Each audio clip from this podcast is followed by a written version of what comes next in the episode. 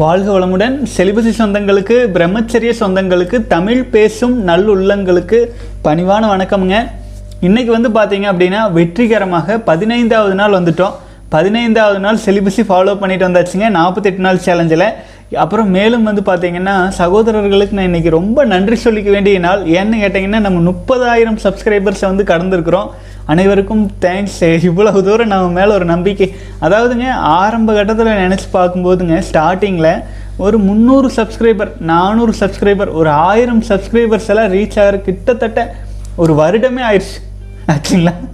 அவ்வளோ தூரம் கடந்து வந்ததுங்க. ஒரு வருடமாகவே வந்து அதன் பிறகு வந்து இந்த கொரோனா ப்ராப்ளம் வந்து வந்த காரணத்தினால கொஞ்சம் அதிகப்படியான கவனம் செலுத்தி ஆழ்ந்து போயிட்டு இருக்கிறதுனாலங்க பல சகோதரர்களின் ஆதரவுனால இன்றைக்கி முப்பதாயிரம் சப்ஸ்கிரைபர்ஸ் செலிபஸிக்காக விந்து சக்தியை காப்பாற்றுவதற்காக நம்ம தமிழ் தமிழில் இருக்கும் ஒரே முழுமையாக இதற்காகவே இருக்கும் ஒரே சேனல் நம்மளோட சேனல் மட்டும்தானுங்க.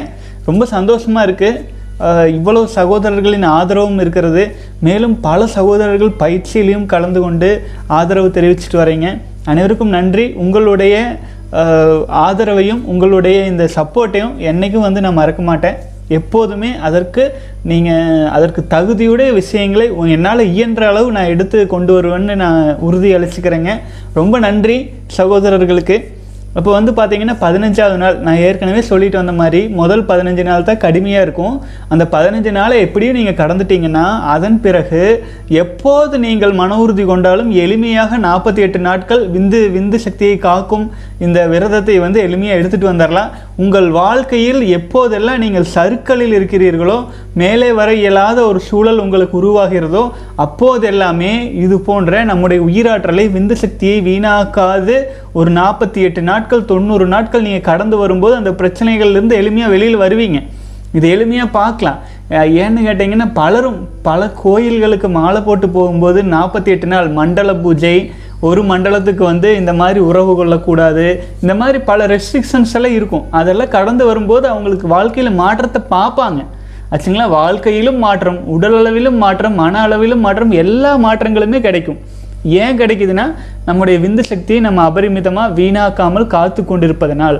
ஆச்சுங்களா? சகோதரர்களே இன்னைக்கு ரொம்ப ஒரு மகிழ்ச்சியான நாள். அதுக்கு உங்களுக்கு தான் நான் நன்றி சொல்லணும். சாதாரண விஷயம் கிடையாது. எந்த ஒரு பெருசாக ஒரு அறிமுகம் இல்லை. இல்லைங்களா? நம்மளாம் ஒரு ஃபேமஸான ஆள் கிடையாது. ஒரு சாதாரண மனிதன் உங்கள் கூட வந்து பேசணும் அப்படின்ட்டு ஒரு நல்ல விஷயங்களை எடுத்து சொல்கிறக்கு குருதேவர்களின் அருளால் திருமூலரின் அருளாலும் என்னுடைய குருநாதர் வேதாத்ரி மகரிஷி அவர்களின் அருளாலும் இந்த அளவுக்கு கொண்டு வந்திருக்கு. அதுக்கு உங்கள் ஆதரவு தான் காரணம். சரி இப்போ வந்து பார்த்தீங்கன்னா திருமந்திரத்தில் ஒரு இரண்டு பாடல்களை பார்த்துட்டு கேள்வி பதிலுக்கு வந்து நீண்ட ரெண்டு நாளாகவே வந்து நிறைய கேள்வி பதில் வந்துடுறதுனாலைங்க நேற்று இமெயில் கேள்வி பதில் மட்டும்தான் பார்த்த முடிஞ்சது. வீடியோவுக்கு கீழே வந்தது பார்க்க முடியல. ஆகவே இன்றைக்கி வந்து வீடியோவுக்கு கீழே இருக்கும் இரண்டு நாளாக வந்த கேள்வி பதில்களையும் பார்த்துருவோம். அதற்கு முன்பாக ஒரு அருமையான திருமூலரின் ஒரு ஒரு ஆழ்ந்த பொருளுடைய இரண்டு பாடல் பார்த்துட்டு போயிடலாம்ங்க. ஜஸ்ட் ஒரு அஞ்சே நிமிஷம். அதாவது நம்முடைய பார்வையில் செலிபஸியின் பார்வையில் விந்து சக்தியை காக்கும் நம்முடைய நிலையிலிருந்து நம்ம வந்து திருமந்திர குருதேவரின் பா- பாடல் எந்த மாதிரியான விளக்கம் வருதுன்னு பார்க்கலாங்க.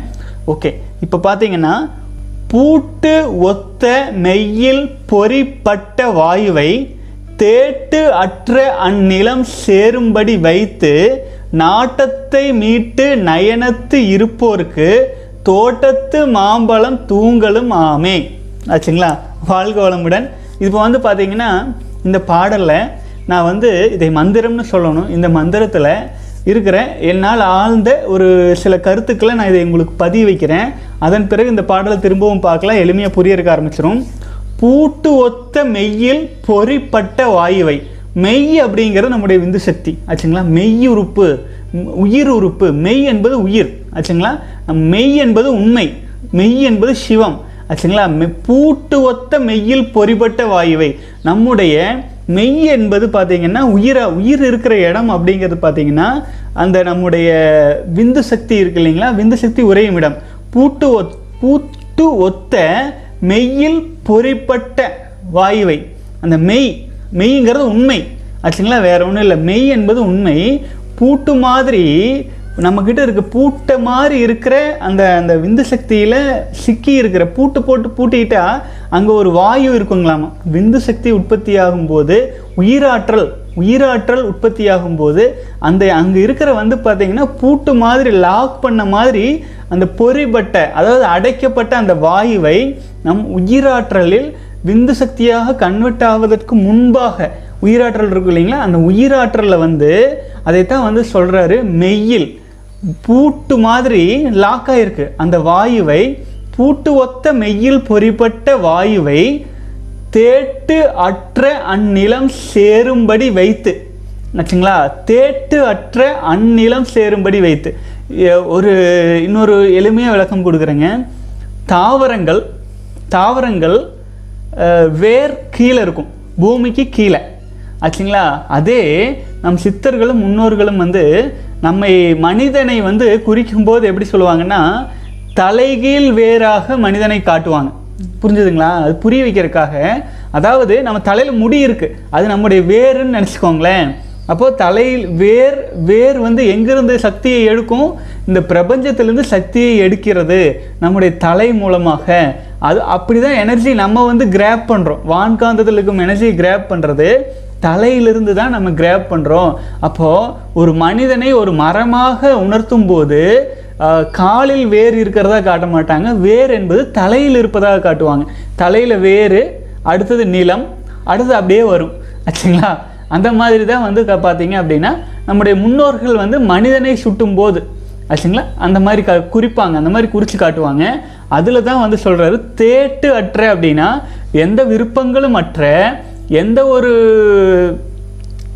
ஒரு ஆர்வமோ விருப்பமோ எதுவுமே இல்லாத தேட்டு அற்ற அந்த அது இல்லாமல் நம்மளை மனசை வந்து பக்குவப்படுத்திட்டு இந்த விருப்பங்கள் எல்லாம் எதுவுமே இல்லாமல் ஒரு தூய்மையான மனசுன்னு வைங்களேன் எந்த ஒரு கலங்கங்களும் இல்லாமல் தேட்டு அற்ற அந்நிலம் அந்நிலம்னா இது வேர் முடி வேர் என்றால் அதற்கு கீழ் இருப்பது நிலம் ஆச்சுங்களா?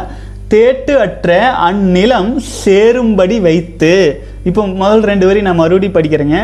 பூட்டு ஒத்த மெய்யில் பொறிபட்ட வாயுவை அதாவது நம்முடைய உயிராற்றலுக்குள்ளே அடைக்கப்பட்டிருக்கும் அந்த வாயுவை எந்த விருப்பங்களும் களங்கங்களும் இல்லாமல் அந்த உயிராற்றலில் இருந்து அந்நிலம் சேரும்படி தேட்டு அற்ற அந்த நிலம் சேரும்படி வைத்து நாட்டத்தை மீட்டு ஆச்சுங்களா? நாட்டத்தை மீட்டு இந்த காமம் காமாதி எண்ணங்கள் அதில் தவிக்கிறோம் இல்லைங்களா? அதிலிருந்து நம்மளை மீட்டு அந்த இனப்பெருக்க உணர்வுகள் அதிலிருந்து நம்மளை மீட்டு நயனத்து இருப்போருக்கு தியானத்தில் இருப்போருக்கு ஆச்சுங்களா? தியானத்தில் இருப்போருக்கு தோட்டத்து மாம்பழம் தூங்கலும் ஆமே.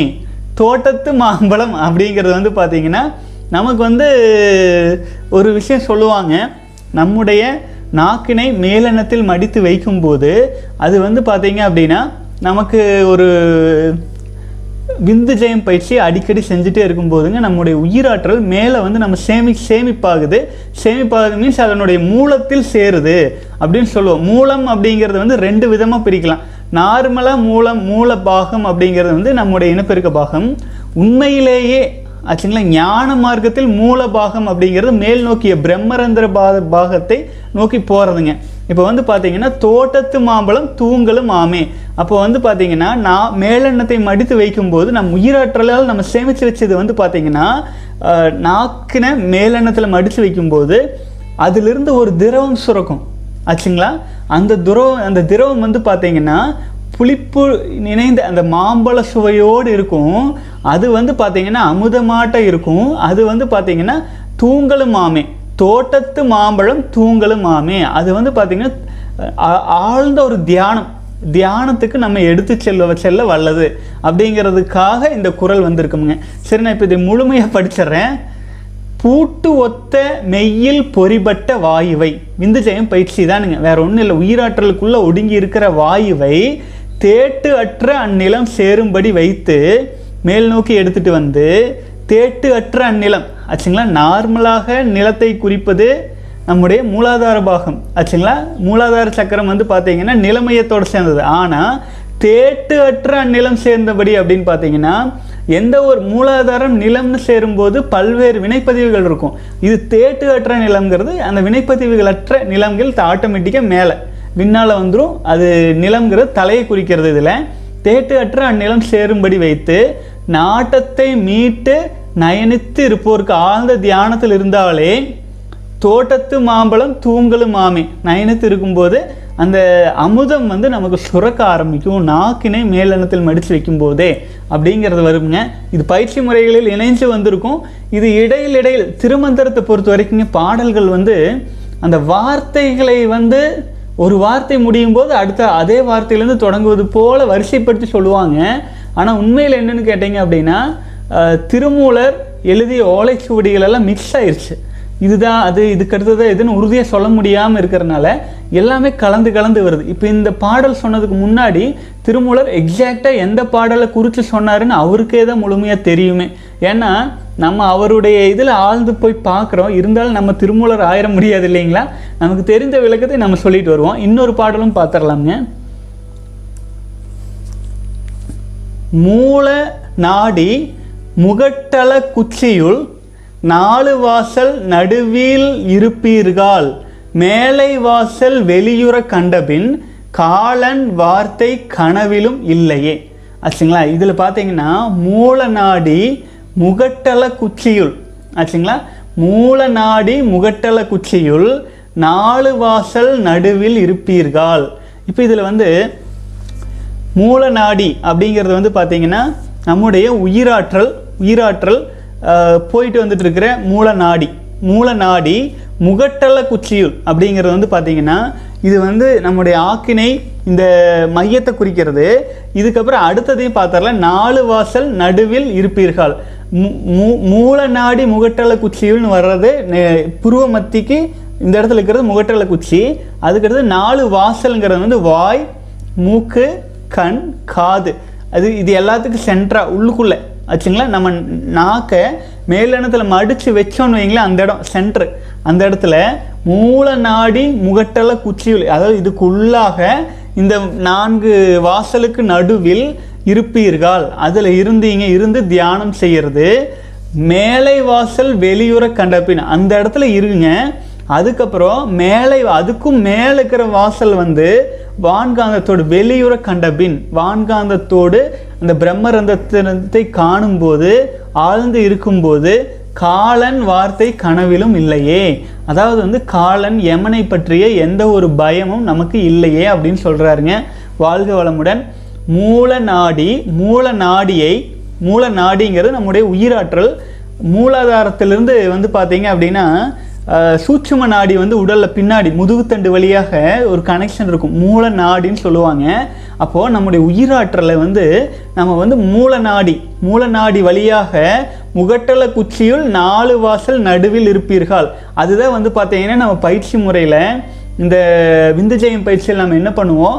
நம்ம உயிராற்றலை வந்து மூல நாடி வழியாக மேலே எழுப்பி கொண்டு வந்து இப்போ முகட்டல குச்சியுள் நாலு வாசல் மையத்தில் நாக்கினை மேலெண்ணத்தை மடித்து மேலே வைக்கும்போது அந்த சென்டர் பார்ட் வந்துடுது கரெக்ட்டுங்களா அந்த இடத்துல வச்சு நம்ம பயிற்சி செய்வோம். அந்த பயிற்சி செய்யும்போது உயிராற்றல் அங்கே வரும். அதன் பிறகு மேலே வா தியானம் செய்யும்போது நம்முடைய எண்ணங்கள் எல்லாம் மேல் நோக்கி எண்ணங்களாக மேலை வாசல் வெளியூர கண்ட பின் அப்புறம் வந்து பார்த்தீங்கன்னா இந்த மரணம் அப்படிங்கிறதே வந்து பார்த்தீங்கன்னா நம்ம வாழ்க்கையிலேருந்து நீண்ட தூரம் விலகி போயிடும் அல்லது மரணத்தை பற்றிய நினைக்காத ஒரு சூழல் கிடைக்கும் அப்படின்னு சொல்ல வர்றாருங்க. இதிலும் என்னால் நான் உணர்த்ததை உங்களுக்கு உணர்த்துறதுக்கு முயற்சி பண்ணி நான் சொல்லிட்டு இருக்கிறேனுங்க. புரிஞ்சிருந்தா எல்லாம் இறைவன் செயல் நான் நம்புகிறேன் கடவுள் அஹ், வாழ்க வளமுடன். இப்போ வந்து பார்த்தீங்கன்னா வீடியோஸுக்கு கீழே வந்து கேள்வி பதிலில் பார்க்க ஆரம்பிச்சிடலாங்க. மேலும் இது சம்மந்தமாக ஏதேனும் கேள்விகள் இருந்துச்சுனாலும் கீழே கமெண்ட்ஸில் போடுங்க. அல்லது செலிபஸி இன்னட் ஜிமெயில் டாட் காம்க்கு ஒரு மெயில் பண்ணிவிடுங்க. வாழ்க வளமுடன். கணேசன் சகோதரர் தொண்ணூற்றி நாலாவது நாள் கடந்து வந்துட்டு இருக்கிறாரு சூப்பருங்க. வாழ்க வளமுடன் சகோதரரே. அடுத்து ராஜராஜ சோழன் ஐம்பத்தி எட்டாவது நாள் வந்துட்டு இருக்கீங்க வாழ்க வளமுடன்.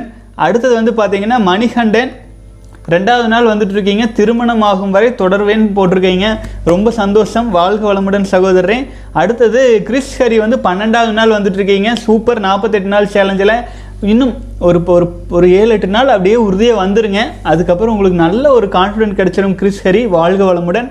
அடுத்தது வந்து பார்த்தீங்கன்னா exactly I lost in fifteen days நான் ஏதும் பண்ணலை பட் தூக்கத்தில் தானாக வந்துடுச்சு இப்போ என்ன செய்கிறது ப்ரோன்னு கேட்டிருக்கீங்க.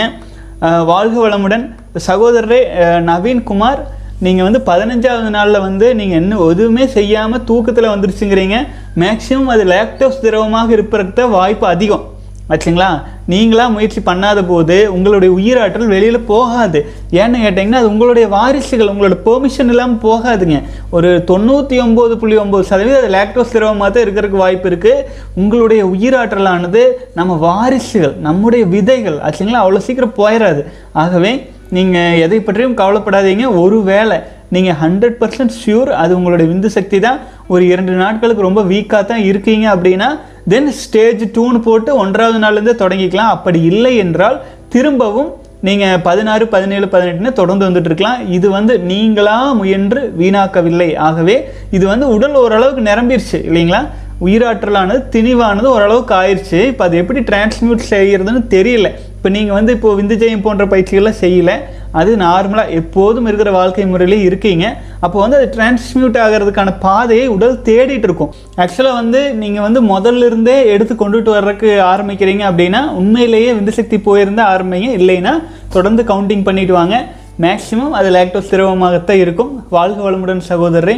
அடுத்தது வந்து பார்த்தீங்க அப்படின்னா தர்மராஜ் சகோதரர் ஒன்றாவது நாள் வந்துட்டு இருக்காரு வாழ்க வளமுடன்.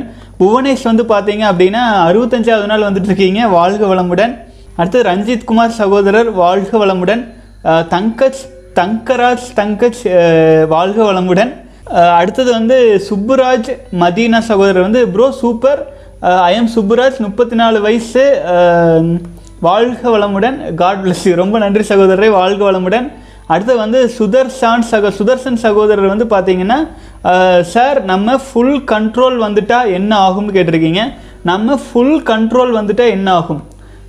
வாழ்க வளமுடன். நம்ம வந்து ஃபுல் கண்ட்ரோல் வந்துட்டா என்ன ஆகும்னு கேட்குறீங்க அது எனக்கு புரியல ஆக்சுவலாக எந்த விதத்தில் ஃபுல் கண்ட்ரோல் விந்து சக்தியை வீணாக்காத ஃபுல் கண்ட்ரோல் வந்துட்டீங்கன்னா என்ன ஆகும் அப்படின்னு கேட்டிங்கன்னா நம்ம சித்தராகவும் மாறலாம். அது நம்ம மனதை பொறுத்து ஆச்சுங்களா? நம்ம அதாவது வெள்ளத்தனைய மலர் நீட்டம் மாந்தர்தன் உள்ளத்தனையது உயர்வு. நம்ம மனசில் நம்ம நீங்கள் தான் உங்களுடைய வாழ்க்கையின் எல்லையை நிர்ணயிக்க போகிறீங்க பாசிட்டிவ் தாட்ஸாக ம நல்ல ஒரு மனநிலையில் நீங்கள் ஒரு விவேகானந்தராக மாறணும்னாலும் மாறலாம் காந்தியடிகளாக மாறணும்னாலும் மாறலாம் உங்ககிட்ட உங்களுடைய மன உறுதியும் நீங்கள் எந்தையை நோக்கி பயணிக்கிறீங்க? உங்களுடைய எனர்ஜியை செக்ஷுவல் எனர்ஜியை என்னவா டிரான்ஸ்மிட் பண்ணுறீங்களோ அதை பொறுத்து.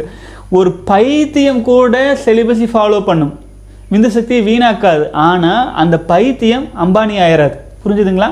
ஏன்னா பைத்தியமாக இருக்கிறவர் வந்து அவருடைய மனநிலையில் தேங்காய் தேங்காய் தேங்காய்ன்னு நினச்சிட்டே இருந்தால் அவர் வாழ்க்கை பூரா தேங்காய் தொலைவுறதுலேயே தான் இருக்கும் ஒழிய மாங்காய்ன்னு நினச்சா மாங்காயத்தை நினச்சிட்டு இருப்பார். அவங்க ஏதோ ஒரு குறிப்பிட்ட விஷயத்திலேயே நினச்சி நினச்சி போயிட்டே இருந்தால் அதில் தான் சிக்கிக்குவாங்க. அதற்காகத்தான் விந்து சக்தியை காப்பாற்றும் போது அபரிமிதமான வலிமை கிடைச்சி கிடைக்கும். அந்த வலிமையை நீங்கள் எப்படி டிரான்ஸ்மியூட் பண்ணுறீங்க அப்படிங்கிறது ரொம்ப முக்கியம். ஃபுல் கண்ட்ரோல் என்பது கரெக்டு அந்த ஃபுல் கண்ட்ரோலோட நீங்கள் போய் கடல்லையும் குதிச்சிடலாம். ஃபுல் கண்ட்ரோலோடு போய் நீங்கள் மலை உச்சியில் நின்று குளிக்க குதிக்கலாம். அதே ஃபுல் கண்ட்ரோலோட நீங்கள் ஒரு ஏரோப்ளைனை கூட உருவாக்கலாம். ஆச்சுங்களா? அது நம்ம கையில் இருக்குது அதற்காகத்தான் நம்ம பயிற்சி முறைகளுக்குள்ளே எடுத்துகிட்டு வந்துடுறது. ஏன்னு கேட்டிங்கன்னா நெகட்டிவான தாட்ஸ் அதிகமாக வந்துச்சுன்னா அந்த நெகட்டிவான தாட்ஸே நம்மளுடைய எனர்ஜியை வீணடிக்க ஆரம்பிச்சிடும் ஆகவே ஃபுல் கண்ட்ரோல் என்பது ஒரு நாற்பத்தி எட்டு நாள் கிடக்கும் போதே கிடச்சிரும். அந்த நாற்பத்தெட்டு நாள் கிடைச்ச பிறகு ஃபுல் கண்ட்ரோல் கொண்டு வர்றதுக்கு நம்ம மனதை தகுதிப்படுத்திக்கணும். அதற்காகத்தான் நம்முடைய முன்னோர்கள் இத்தனை தியான முறைகள் இத்தனை யோக முறைகள் எல்லாம் படித்து படித்து சொன்னாங்க. வாழ்க வளமுடன். கிரீன் யூனிவர்ஸ் பாலு மகேந்திரா வாழ்க வளமுடன் சகோதரன் அடுத்தது வந்து ராபின் ராபின் சகோதரர் சூப்பர் அண்ணா சொல்லியிருக்கீங்க வாழ்க வளமுடன். அடுத்தது வந்து ஐ எம் வாட்சிங் first your video sir I am also in same problem கேட்டிருக்கீங்க. சொல்லியிருக்கீங்க கணேஷ் சகோதரர். வாழ்க வளமுடன் சகோதரரே. விந்து விட்டதுனால வந்த ப்ராப்ளம் பற்றி சொல்லியிருக்கீங்க வாழ்க வளமுடன். ஓகே அடுத்தது வந்து சந்தீப் இரண்டாவது நாள் வந்துட்டுருக்கீங்க வாழ்க வளமுடன். அடுத்து கணேஷ் வாழ்க வளமுடன். பார்த்தீங்க அப்படின்னா sir this is very powerful message hundred percent true your speech open my eyes thank you சார்னு போட்டிருக்கீங்க. ரொம்ப நன்றி கணேஷ் சகோதரரே. ஆக்சுவலாக வந்து வேல்யூ ஆஃப் ஸ்போம்ஸ் அப்படிங்கிறதுக்கு வீடியோ பார்த்துட்டு நீங்கள் சொல்லியிருக்கீங்க. வாழ்க வளமுடன். அடுத்தது வந்து வணக்கம் அண்ணா. என் வாழ்க்கையில் முதல் முறையாக பௌர்ணமி விரதம் நேற்று நல்லபடியாக செய்து முடித்தேன். உங்கள் ஊக்கம்தான் இதற்கு காரணம். மிக்க நன்றி. வாழ்க வளமுடன். வாழ்க வளமுடன் சகோதரரை. நீங்கள் சொல்லும்போதே பவர் வந்துடுச்சு ரொம்ப சந்தோஷமாக இருக்குதுங்க. மன உறுதியோட தொடர்ந்து நீங்கள் அமாவாசை பௌர்ணமி நம்ம எடுத்துகிட்டு போகலாமுங்க சகோதரர்கள் நம்ம எல்லாம் இணைஞ்சு அந்த பயணத்தை எடுத்துகிட்டு போகலாம் ஏன்னு கேட்டிங்கன்னா அமாவாசை பௌர்ணமியில் நம்ம விரதம் இருக்கிறது வந்து எப்படி கேட்கு எப்படி சொல்கிறதுனாங்க ஒரு கோல்டு அப்படின்னா அதில் ஒரு பவர் இருக்குது ஆக்சுவலாக குளிர்ச்சியில் ஒரு பவர் இருக்குது அதே ஹாட்டு ஹீட்டு அப்படின்னு எடுத்தீங்கன்னா அதில் ஒரு வகையான பவர் இருக்குது இப்போ வந்து பார்த்தீங்கன்னா பௌர்ணமி அப்படிங்கும்போது நிலவே இல்லை. அப்போ நிலவே இல்லாத சமயம் வந்து பார்த்தீங்கன்னா ஒரு வகையான கோள்களின் சக்தி அதிகமாக இருக்கும். பல சில வகையான கோள்களின் சக்தி. அப்போ பௌர்ண அமாவாசை அன்னைக்கு நம்ம பூரண விரதம் இருக்கும்போது அந்த சக்தியை நம்ம வாங்கிக்குவோம்.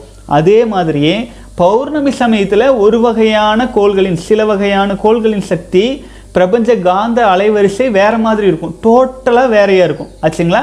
ஏன்னா முழு நிலவு அண்டு நிலவே இல்லாத நிலை.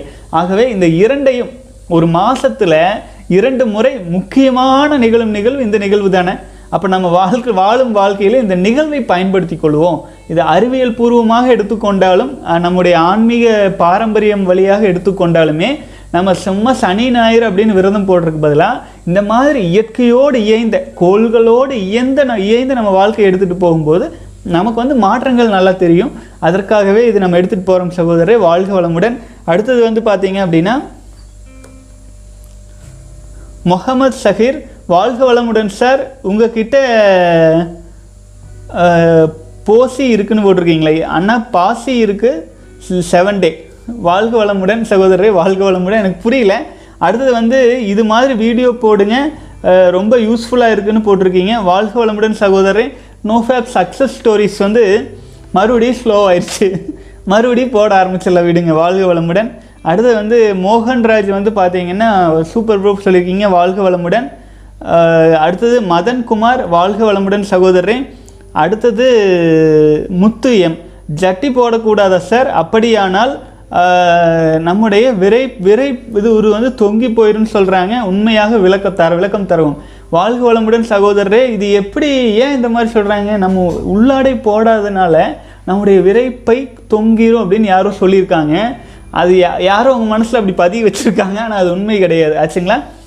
ந- அந்த அளவுக்கு நெருக்கமாக உள்ளாடை நீங்கள் போடுறீங்க அப்படின்னா விரைப்பையை இழுத்து பிடிக்கிற அளவுக்கு நீங்கள் நெருக்கி போடுறீங்க அப்படின்னா நிச்சயமாக மிகப்பெரிய பாதிப்பில் சிக்கிக்குவீங்க.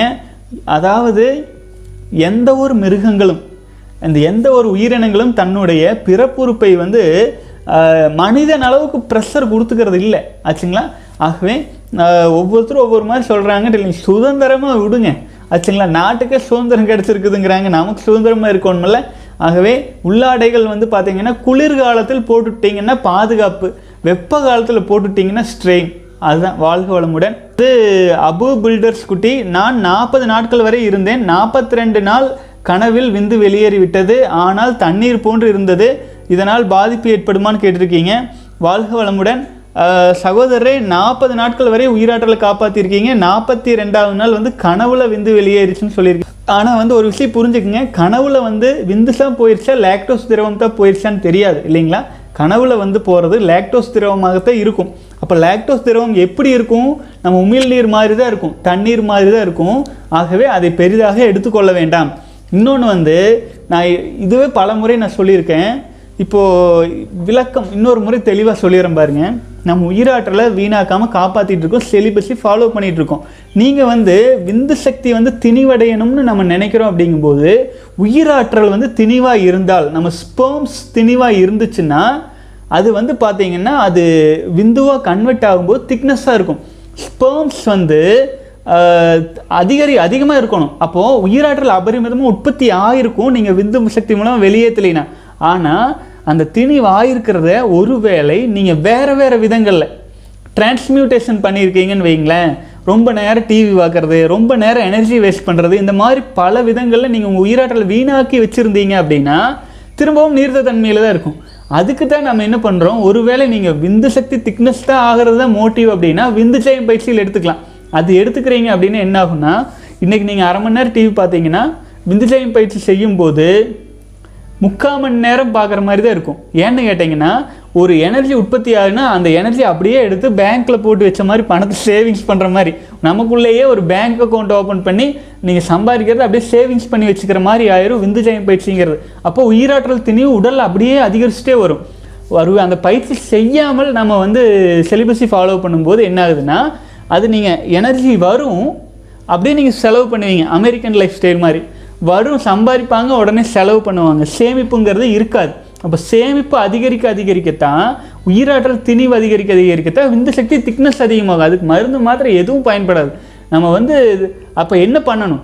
ரெண்டு வழி இருக்குது ஒன்று விந்துஜயம் பயிற்சி செய்யலாம். இல்லைன்னா தியானம் மெடிடேஷன் போன்ற பயிற்சி இது ஏதோ ஒன்று ஏதோ ஒரு விதத்தில் நம்மளை ரீசார்ஜ் செய்கிற பயிற்சி செஞ்சுட்டு இருக்கும்போது அப்போது விந்துஜயம் செய்கிற மூலமாக வர்ற பெனிஃபிட்ஸ் ஓரளவுக்கு இதில் கிடைக்கிறக்க ஆரம்பிச்சிடும் அதற்காக தான் சகோதரன் முறைகளாகவும் நம்ம எடுத்துகிட்டு வர்றது நீர்த்த தன்மையாகத்தான் இருக்குது அப்படிங்கிறதுக்கு ரீசன் இதுதான். வேற ஒன்றுமே கிடையாது. வாழ்க வளமுடன். டாட் டாட் சகோதரர் அறுபத்தி ஆறாவது நாள் வந்திருக்கீங்க. சூப்பருங்க வாழ்க வளமுடன். அடுத்தது வந்து ராமலிங்கம் சகோதரர். கிருஷ்ணகிரியிலேருந்து வந்திருக்கீங்க. வாழ்க வளமுடன். அடுத்தது பிரைட் நெட் சகோதரர். தேங்க்ஸ் போட்டிருக்கீங்க. வாழ்க வளமுடன். அடுத்தது வந்து சங்கர் சமந்த் இரண்டாவது நாள் தொண்ணூறு நாள் சேலஞ்ச் போட்டு வந்துட்டு இருக்கீங்க வாழ்க வளமுடன். சகோதரர்களே வீடியோ பார்த்துட்டு இருக்கிறவங்க நீங்கள் எத்தனாவது நாள் வந்துட்டு இருக்கீங்க அப்படின்னு கமெண்ட்ஸில் போடுங்க. அப்படி போடும் பொழுது இரண்டு பெனிஃபிட்ஸ் இருக்குதுங்க. ஒன்று உங்களுக்கே வந்து அந்த கவுண்டிங் டேஸ் வந்து நம்ம ஒரு கம்யூனிட்டியாக போயிட்டுருக்குறோம் அப்படிங்கிற உறுதியாகும். ரெண்டாவது புதுசாக வந்து பார்க்குற சகோதரர்களுக்கு வந்து நம்மளும் கலந்துக்கலாம் நம்மளும் இதை ஃபாலோ பண்ணலாம் எத்தனை பேர் ஃபாலோ பண்ணுறாங்க அப்படிங்கிற ஒரு ஒரு மோட்டிவேஷன் கிடைக்குங்க. அடுத்து இன்னொன்று நிறைய கமெண்ட்ஸ் வந்துச்சுன்னா நம்ம நம்ம வீடியோஸ் வந்து நிறைய பேருக்கு போய் யூடியூப்பில் காட்டுவாங்கன்னு சிலர் சொல்கிறாங்க உண்மையாக பொய்யா தெரியாது. ஸோ எல்லா விதத்துலேயும் எல்லாருக்குமே சப்போர்ட்டாக இருக்கும். தயவு செஞ்சு நீங்கள் எத்தனாவது நாள் போயிட்டுருக்கீங்க அப்படின்ட்டு கமெண்ட்ஸில் போடுங்க. ரொம்ப உதவியாக இருக்கும். வாழ்க வளமுடன். அடுத்தது வந்து பார்த்தீங்க அப்படின்னா பாரதி பாரதி சகோதரர் வந்து கேட்டிருக்கீங்க. வாட் இஸ் செலிபஸின்னு கேட்டிருக்கீங்க. வாட் இஸ் செலிபஸி மீன்ஸ் வந்து நம்முடைய உடலில் உற்பத்தியாகும் உயிராற்றலை எந்த ஒரு வழியிலும் வீணாக்காமல் இருப்பது செலிபசி பிரம்மச்சரியம். ஆனால் விந்து சக்தி மூலமாக வெளியாவதை முழுமையாக தடுப்பது செலிபசி எந்த வகையிலுமே வெளியாகாமல் இறைவனோடு ஐக்கியப்படுத்திக் கொள்வது பிரம்மச்சரியம் அப்படி வருங்க இப்போ விளக்கம் டிஃப்ரென்சியேஷன்ஸ் வந்து பார்த்தீங்கன்னா பிரம்மச்சாரியான்னு போட்டால் நிறையா டெப்த்தாக கொண்டுட்டு போக வேண்டியது இருக்கும். ஆகவே நம்ம செலிபஸி அப்படின்னு போட்டிருக்கிறோம். ஏன்னா பிரம்மச்சரியத்தில் இருக்கிற மிக முக்கியமான விஷயமே விந்து சக்தி வீணாக்காமல் இருக்கிறது தான் ஆகவே அதுக்கு முக்கியத்துவம் கொடுத்து நம்ம கொண்டுட்டு வரோம் பிரம்மச்சரிய பயிற்சி முறைகளும் நம்மளுடைய வகுப்புகளில் நம்ம ஆட் பண்ணிகிட்டே தான் வந்துட்டுருக்குறோம். வாழ்க வளமுடன் சகோதரரே.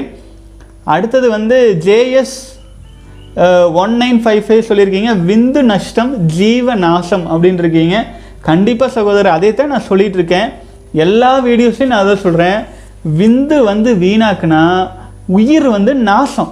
ஜீவ நாசம் அது ஏன்னு கேட்டிங்கன்னா நம்ம வந்து பல முறை சொன்னது தான் தந்தையாரினுடைய ஒரு சொட்டு விந்துவில் இருக்கிற பல லட்சம் கோடி உயிர் உயிரணுக்கள்லாம் ஒரே உயிரணு தான் நம்ம.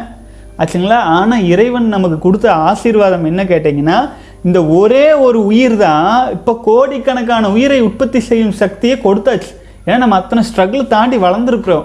இப்போ நம்மக்கிட்ட அந்த சக்தியை இறைவன் கொடுத்துருக்குறாரு. அப்போது நம்மளையே நம்ம உணர்ந்து நம்ம எத்தனையோ கோடிக்கணக்கான சகோதரர்களை பின்னுக்கு தள்ளி தான் நம்ம வந்திருக்கோம். இப்போ நமக்குள்ள அத்தனை உயிராற்றல் இருக்குது அப்படிங்கும்போது அதை நமக்குள்ள எனர்ஜியாக மாற்றிக்கிறதும் நம்ம பிறப்பின் நோக்கத்தை புரிஞ்சு கொள்வதற்காக ஒரு சிறந்த வாழ்க்கை வாழ்கிறது தான் ஒரு சிறப்பாக இருக்கும். அதையே விட்டுட்டு அபரிமிதமாக வீணாக்கிறது. ஒரு இனப்பெருக்க வேலையில் குழந்தைக்காக இனப்பெருக்கம் செஞ்சாலுமே நம்ம கோடிக்கணக்கான உயிரணுக்களை வீண் தான் பண்ணுறோம் நம்முடைய ஸ்போம்ஸை இழக்கவே செய்கிறோம் ஆனால் முதல்ல ஆரம்ப கட்டத்துலலாம் வந்து ஸ்போம்ஸை அதுக்கு கூட இழக்கக்கூடாதுங்கிற மோட்டிவில் தான் சொல்லியிருப்பேன். ஆனாலுமே மனித இனம் அப்படிங்கிறது வந்து எந்த காலத்துலேயும் அழிவு ஆயிடக்கூடாது இல்லைங்களா? ஆகவே இனப்பெருக்கத்திற்காக குழந்தைக்காக இனப்பெருக்க வேலையில் விந்து சக்தியை வீணாக்குவது சரி. மற்ற நேரங்களில் நம்முடைய ஸ்பெர்ம்ஸ் வீணாக்கக்கூடாது. வீணாக்காமல் நம் உடலிலேயே வைத்து கொள்ள வேண்டும். அதற்கு தேவையான முடிந்த அளவிலான சித்தர்கள் சொன்ன கருத்துக்களை எல்லாம் எடுத்து வைத்து வைத்து பயிற்சி முறைகளாக நம்ம போயிட்டுருக்கோம். சகோதரர் சொன்னது நூறு சதவீத கரெக்டு விந்து நஷ்டம் ஜீவ நாசம். அடுத்தது வந்து பார்த்தீங்க அப்படின்னா நியூ மேன் சகோதரர் வந்து அறுபத்தி நாலாவது நாள் வந்திருக்கீங்க. வாழ்க வளமுடன் சகோதரரே. அடுத்து வந்து அப்துல் ரஹ்மான். அண்ணா ஹாய் அண்ணா நீங்கள் நல்ல மோட்டிவேஷனாக பேசுகிறீங்க தொடர்ந்து ப்ரோக்ராம் பண்ணுங்கள் வாழ்க வளமுடன். மாடர்ன் சிலிபஸினா என்ன ப்ரோ மாடர்ன் சிலிபஸில் ஜாயின் பண்ணுறது எப்படி? சொல்லுங்கள் வாழ்க வளமுடன் சகோதரரே ரொம்ப நன்றி உங்களோட காம்ப்ளிமெண்ட்டுக்கு மாடர்ன் சிலிபஸினா ஒன்றும் இல்லை. அதாவது விந்துஜயம் பயிற்சி இரண்டாக நம்ம பிரிச்சிருக்கோம். ஒன்று திருமணம் ஆயிடுச்சு எனக்கு. இன்னொரு குழந்தைக்காக ட்ரை பண்ணுறோம் நிறைய பேர் அப்படி இருக்காங்களே இளைஞர்கள். முப்பத்தி ரெண்டு வயசு முப்பத்தி மூணு வயசு பல இளைஞர்கள் திருமணம் ஆகிட்டு குழந்தைக்காக ட்ரை பண்ணிகிட்டு இருப்பாங்க. ஆனால் அவர்கள் வந்து இந்த உயிராற்றலை நிறைய வீணாக்கிட்டு குழந்தை பேர் என்பது அடையாமல் தள்ளி போயிட்டே இருக்கும். அந்த மாதிரி இருக்கிறவங்க விந்து ஜெயம் பயிற்சியை செய்யும் போது என்னாகுன்னா உணவு சாப்பிட்றாங்க கடைசியாக ஸ்போம்ஸாக கன்வெர்ட் ஆகுது. ஸ்போம்ஸாக கன்வெர்ட் ஆகிற அந்த எனர்ஜியை வேறு விதங்களில் வீணாக்காமல் வேறு விதங்களில் வீணாக்காமல் உடலிலேயே உயிராற்றலாக தக்க வச்சுக்கிறதுக்கு விந்துஜயம் பயிற்சி உதவும். அப்படி உடலிலேயே தக்க வச்சுக்கும் போது என்னாகும்? நம்முடைய விந்துவானது திக்னஸ் ஆகும். அப்போது விந்துஜயம் பயிற்சி இந்த மாதிரி செஞ்சுட்டு இருக்கும்போது என்னாகும்? குழந்தைக்கு முயற்சி செய்கிறாங்க அப்படின்னா குழந்தை சீக்கிரம் ஃபார்ம் ஆகும். குழந்தை பேருக்கு உதவும். ஆச்சுங்களா? அது மாடர்ன் செலிபஸி அப்படின்ட்டு குழந்தை பேருக்கு சப்போர்ட் பண்ணும் விதமாக இருக்கும் பயிற்சி மாடர்ன் செலிபஸி அது அதில் வந்து பார்த்தீங்கன்னா எல்லா யார் வேணாலும் கலந்துக்கலாம். ஒரே ஒரு இதாக பார்த்தீங்கன்னா பதினாலு வயசுக்கு மேலே இருக்கணும். பது பன்னெண்டு பதிமூணு வயசுக்கு மேலே இருக்கணும். ஏஜ் அட்டன் பண்ணியிருக்கணும். அடுத்தது இன்னொன்று மங்க் மோட் மங்கு மோடில் யார் அப்படின்னு கேட்டிங்கன்னா திருமணம் ஆகலை ஆறு மாதம் கழிச்சு தான் கல்யாணம் ஆகும். எனக்கு வந்து நான் பதினெட்டு வயசில் இருக்கேன் இன்னும் இருபத்தஞ்சி முப்பது வயசு வரைக்கும் திருமணம் இல்லை. அப்போ அது வரைக்கும் நமக்குள்ளே உயிராற்றல் எத்தனை லட்சம் உயிர உயிராற்றல் உருவாகிட்டு இருக்குது? அப்போ அதையெல்லாம் வீணாக்காமல் காப்பாற்றினா நம்ம எவ்வளோ பெரிய யோகிகளாகவும் ஞானிகளாகவும் மாறலாம். ஆகவே அதுதான் வந்து மங்கு மோட் யோகிக் செலிபஸி அப்படின்னு போட்டிருக்குதுங்க. அது யோகிக் செலிபஸியில் சேரும் பொழுது மங்கு மோடில் இணையும் சகோதரர்கள் மாடர்ன் செலிபஸில் இருக்கிற எல்லா பயிற்சியும் பார்த்துக்கலாம். அதே மாதிரி கிளாசிக் செலிபஸில் இருக்கிற எல்லா பயிற்சிகளுமே உள்ளே வந்துடும் மங்கு மோடுங்கிறது இது கடைசி கட்டம்ங்க. எல்லாமே எல்லா பயிற்சிகளும் இப்போ போடுறதும் இனிமேல் போட போகிறதும் அனைத்துமே வந்துடும் அப்படிங்கிறத வந்து மங்கு மோட் ஆச்சுங்களா? அல்ல அடுத்து அதுக்கு முன்னத்த ஸ்டேஜ் தான் மாடர்ன் செலிபஸி அதில் வந்து பார்த்தீங்கன்னா கிளாசிக் செலிபஸில் இருக்கிற எல்லா பயிற்சியும் வந்துடும் அதே மாதிரியே மாடர்ன் செலிபஸி திருமணம் இப்போ சொன்னேன் இல்லைங்களா? அது திரு குழந்தை பேருக்காக முயற்சி செய்கிறவங்களுக்கு தேவையான அளவுக்கான பயிற்சி முறைகளும் வந்துடும் அது கூட சேர்ந்து இப்போ வந்து பார்த்தீங்க அப்படின்னா அதே மாடர்ன் சிலிபஸில் குழந்தை ஆறு மாதம் கழித்து பெற்றுக்கலாம் அல்லது வந்து பார்த்தீங்கன்னா கொஞ்ச நாள் தள்ளி போட்டு குழந்தை பெற்றுக்கலாம். அதே சமயத்தில் தன்னுடைய வாழ்க்கை துணைக்கு முழு இன்பம் தர வேண்டும். அது எப்படி? அந்த மாதிரி வந்து அதுக்காக நான் வந்து அடிக்கடி வந்து விந்து சக்தி வீணாக்கி வீணாக்கி உயிராற்றலை இழந்துட்டுருக்கிறேன் நான் உயிராற்றலை இழக்காமல் ஸ்பேம்ஸ் வீணாக்காமல் வாழ்க்கை துணையை முழுமையாக சந்தோஷப்படுத்தி நானும் சந்தோஷமாக இருக்கிறது. ஆனால் உயிராற்றலை வீணாக்காமல் இருக்கிறது. அதற்கான பயிற்சி முறைகளும் மாடர்ன் சிலிபஸில் இனி ஆட் ஆக போகுதுங்க. அது விரைவில் மீ மே மே மேபி இந்த வாரத்தில் ஆட் பண்ணுறதுக்கு வாய்ப்பு இருக்குது இல்லை என்றால் அடுத்த வாரத்தில் ஆட் ஆயிரும். அதுக்கு கொஞ்சம் ரிசர்ச் போயிட்டுருக்கு அது திருமந்திரம் பாடல்களிலும் அதே போன்ற போகரின் பாடல்களும் எல்லாமே எடுத்து ரிசர்ச்சிங் பார்த்துட்டு இருக்குதுங்க. இருக்கு. அது ஆகவே அது எல்லாமே இணைத்து பயிற்சி முறைகளாக நம்ம தொகுத்து எடுத்துகிட்டு வந்துடுவோம் அதுலேயும் இரண்டு மூணு மெத்தட்ஸ் இருக்குது அது எல்லாமே வந்து ஆராய்ச்சியில் இருக்குதுங்க. சைடு எஃபெக்ட்ஸ் வந்துடக்கூடாது இல்லைங்களா? நம்முடைய சகோதரர்களுக்கு எவ்வளவோ ஸ்ட்ரகிள்ஸ் எல்லாம் தாண்டி தான் இப்போ நம்முடைய பயிற்சிகளையும் நம்ம வீடியோஸும் பார்த்துட்டு இருக்கீங்க. உங்களுக்கு எப்போவுமே ஒரு பெனிஃபிட்ஸ் இருக்கணும். நம்ம ஏதாச்சும் பண்ண ஆகவே அது முடிந்த பிறகு அது அப்லோட் ஆயிரும். மாடர்ன் சிலிபஸில் இருக்கும் சகோதரர்கள் அது பார்த்துக்கலாம். செக் பண்ணிக்கங்க. விரைவில் அப்டேட் ஆயிரும். நான் இன்ஃபார்மும் பண்ணுறேன் உங்களுக்கு வீடியோவில் வாழ்க வளமுடன். ராஜன் பாரதி முதல் நாள் தொடங்கியிருக்கீங்க வாழ்க வளமுடன் சகோதரரை. நான் ஏற்கனவே சொன்னது மாதிரி பதினஞ்சு நாட்கள் மன உறுதியோடு வாங்க. அப்புறம் உங்களால் எளிதாக கடந்து வர முடியும். அடுத்த சகோதரர் வந்து கேட்டிருக்கீங்க. தமிழ் மரவன்கிற சகோதரர் கேட்டிருக்கீங்க. சரி இப்படி விந்துவை காத்து காத்து விவேகானந்தர் என்ன ஆனார் சார் அப்படின்னு அப்படின்னு கேட்குறீங்க சகோதரர் ஆக்சுவலாக வந்து விவேகானந்தர் தன்னுடைய வாழ்வை குறுகிய காலத்தில் முடிச்சுட்டு போயிருக்காரு அப்படிங்கிற ஒரே காரணத்துக்காக அவர் வந்து விந்து சக்தி வீணாக்காமல் இருந்தார் காப்பாற்றிட்டு இருக்காரு இருந்து தான் இப்படி போயிட்டாரு அப்படின்ட்டு போலிகள் விஷமிகள் இந்த மாதிரி பல பரப்புரைகளை செஞ்சுருக்காங்க. அவர் விந்து சக்தியை காப்பாற்றினதுனால தான் உயிர் போயிடுச்சுன்ட்டு அது மிகப்பெரிய போலியான விஷயம்ங்க. விவேகானந்தர் தன்னுடைய வாழ்க்கையில் சாதித்த தன்னுடைய முப்பது வயசுக்குள்ளே அவர் சாதித்ததை இந்த காலத்தில் நம்ம இருக்கிற சாதாரண ஒரு மனிதன் விந்து சக்தியை காப்பாற்றாத ஒரு மனிதன் வந்து இரநூறு வருஷமானாலும் சாதிக்க முடியாது. ஆச்சுங்களா? அவர் தன்னுடைய வாழ்வில் ஒரு சாதாரண மனிதன் ஒரு ஐநூறு வருஷத்துக்கு என்ன சாதனை செய்ய வேண்டுமோ அதை செஞ்சு முடிச்சுட்டு போயிட்டார். இன்னும் ஐநூறு வருடங்கள் கழித்தால் கூட நம்ம பாரத தேசத்தில் விவேகானந்தர்னு யாருன்னு எல்லாருக்கும் தெரியும். அந்த அளவுக்கு அவருடைய ஆற்றல். ஆனால் அவர் வாழ்ந்தது முப்பது வருடங்கள். ஆனால் அந்த ஆற்றல் வந்து இன்னும் ஐநூறு வருடத்துக்கு கூட அவர் விட்டுட்டு போயிருக்காரு இல்லைங்களா? இதை விட என்னங்க வேணும்? வாழ்கிற வாழ்நாள் தான் கணக்குங்களா? வாழ்நாள் வாழணும் என்று எண்ணிக்கொண்டிருந்தால் அதுவும் சாத்தியம். அதுக்கு பீஷ்மரே உதாரணம். ஆச்சுங்களா? கொல்லு பேரை எள்ளு பேரன்லாம் எடுத்து அத்தனை இளைஞர்கள் வந்தால் அவர் அழிக்க முடியாத அளவுக்கு வலிமையாகவும் வாழ்ந்துட்டு போனார். அதே சமயத்தில் தன் வாழ்க்கையை முழுக்க முழுக்க இறைவனுக்கு அர்ப்பணித்த ஒரு விவேகானந்தர். இறைவனோ அவருடைய அவர் சொல்கிறதே அதுதான். சில அரசியல்வாதிகளை விவேகானந்தர்கிட்ட போயிட்டு ஐயா நீங்கள் நல்லா பேசுகிறீங்க பல நல்ல விஷயங்கள் சொல்கிறீங்க ஒருவேளை நீங்கள் அரசியலுக்கு வந்தீங்க அப்படின்னா நாடே வந்து உங்கள் பேச்சு கேட்குமே. நீங்கள் அதுக்கு வந்துடலாமே அப்படின்னு கேட்கும்போது அவர் சொன்னது இதுதானுங்களாம்மா. என்னுடைய அரசியல் மனிதர்களோடு அல்ல. என்னுடைய அரசியல் இறைவனோடு. அப்படின்னு முடிச்சிட்டாருங்களாமா இந்த வேலைக்கே நான் வரல. அரசியலும் வேண்டாம் இதுவும் வேண்டாம். நான் சேவை செய்கிறேன் இறைவனை நோக்கி என்னுடைய பயணம் இருக்குன்னு சொல்கிறாரு அப்போ ஓரளவுக்கு தன்னுடைய சாதனைகள் எல்லாமே நிகழ்த்தினதுக்கப்புறம் இந்த பூமியில் அவர் எதுக்காக வாழணுங்கிற எண்ணம் அவருக்கு வருங்களா இல்லைங்களா? ஒரு முப்பத்தஞ்சு வயசு அவர் என்ன சாதிக்கணுமோ சாதிச்சாச்சு. அப்புறம் அதுக்கப்புறம் இந்த பூமியில் என்னத்துக்கு வாழ்றது? ஏன்னா அவரோட கனெக்ஷன் பூரா இறைவனோடு இருக்கும்போது. ஸோ அவர் தன்னுடைய வாழ்க்கை தன்னுடைய மாணவர்களிடம் முன்னாடியே சொல்லிட்டு நான் இது வரைக்கும் வாழ்ந்தாச்சு இனி நான் இறைவனடி சேர போகிறேன்னு சொல்லி தான் அவர் காலமானார். திரும்ப திரும்ப அதில் கன்ஃபியூஸ் ஆகிட்டே இருக்கிறாங்க. அது ஆக வேண்டிய அவசியம் இல்லை. ஆச்சுங்களா? நம்மளை நம்ம பார்க்கலாம். அப்போ தான் நம்ம முன்னேற முடியும். நமக்கு இருக்கிறது கொஞ்ச காலம். அந்த கொஞ்ச காலத்தில் தெளிவடையணும் முன்னேறணும். சமுதாயத்துமே வலிமை அடைய வேண்டியது இருக்குது. வாழ்க வளமுடன். பிரபு கிறிஸ் சகோதரர் நன்றி போட்டிருக்கீங்க. வாழ்க வளமுடன். I have nervous on before urine ரிலீஷனுக்கு சொல்லியிருக்கீங்க. சகோதரரே uh, கீர்த்தி ஹாசன் சகோதரர் கேட்டிருக்கீங்க. Uh, அதாவது வந்து நெர்வஸ் ஐ ஹாவ் பதட்டமாக இருக்குன்னு போட்டிருக்கீங்களா? நெர்வஸாக இருக்குன்ட்டு பிஃபோர் யூரின் ரிலீஸ் அதாவது சிறுநீர் கழிக்கும் போது வந்து ப- பதட்டமாக இருக்குன்னு சொல்கிறீங்க சகோதரரே நீங்கள் இந்த இந்த மாதிரி செலிபஸை ஃபாலோ பண்ணிட்டு வந்தீங்க அப்படின்னா நிச்சயமாக இந்த மாதிரி இனப்பெருக்க பாகங்களில் இருக்கும் குறைபாடுகள்லாம் வெகு விரைவில் குணமாயிரும். ஆச்சுங்களா? நாற்பத்தெட்டு நாள் தொண்ணூறு நாள் செலிபஸை ஃபாலோ பண்ணிங்கனாலே குணமாயிரும். இதுக்காக நீங்கள் எந்த கவலையும் கொள்ள வேண்டியதில்லை. வாழ்க வளமுடன். சகோதரர் விநாயக் கேங் சொல்லியிருக்கீங்க. சூப்பர் பாயிண்ட் ப்ரோ ஃபஸ்ட்டு நாம் கண்ணை பார்த்து பேச பயப்படுவோம். பட் இப்போது நம்ம பார்த்து பயந்தவங்களை நான் பயப்பட வைத்தேன் அப்படின்னு சொல்லியிருக்கீங்க. வாழ்க வளமுடன். ஆக்சுவலாக இது சகோதரர் வந்து யார் கண்ணையும் பார்த்து பேச முடியல அப்படின்ட்டு ஒரு சகோதரர் கேட்டிருந்தார். ஆனால் நம்ம என்ன சொல்லியிருந்தோன்னா நம்ம இருக்கிற எனர்ஜி லெவலும் நம்ம ஆப்போசிட்டில் இருக்கிறவங்களுடைய எனர்ஜி லெவலும் நம்மனால் நம்முடைய உள்ளுணர்வுக்கு தெரியும். அது எவ்வளவு தூரம் டிஃப்ரெண்ட் இருக்குன்னு. அதனால அவங்க முன்னாடி நேருக்கு நேர் நின்னோ கண்களை பார்த்தோ பேச இயலாத தயக்க நிலையில் இருப்போம். ஆனால் நம்மளுடைய எனர்ஜி லெவல் நம்ம ஆப்போசிட்டில் இருக்கிற எல்லாருடைய எனர்ஜி லெவலை விட அதிகமாக மாறும்போது நமக்கு சோசியல் என்சைட்டியெல்லாம் எல்லாம் போயிடும் நம்ம ஃப்ரீயாக பேசிகிட்டு இருப்போம். ஆனால் நம்ம முன்னால் வந்து பேசுறதுக்கு அவங்களுக்கு தயக்கமாயிரும்.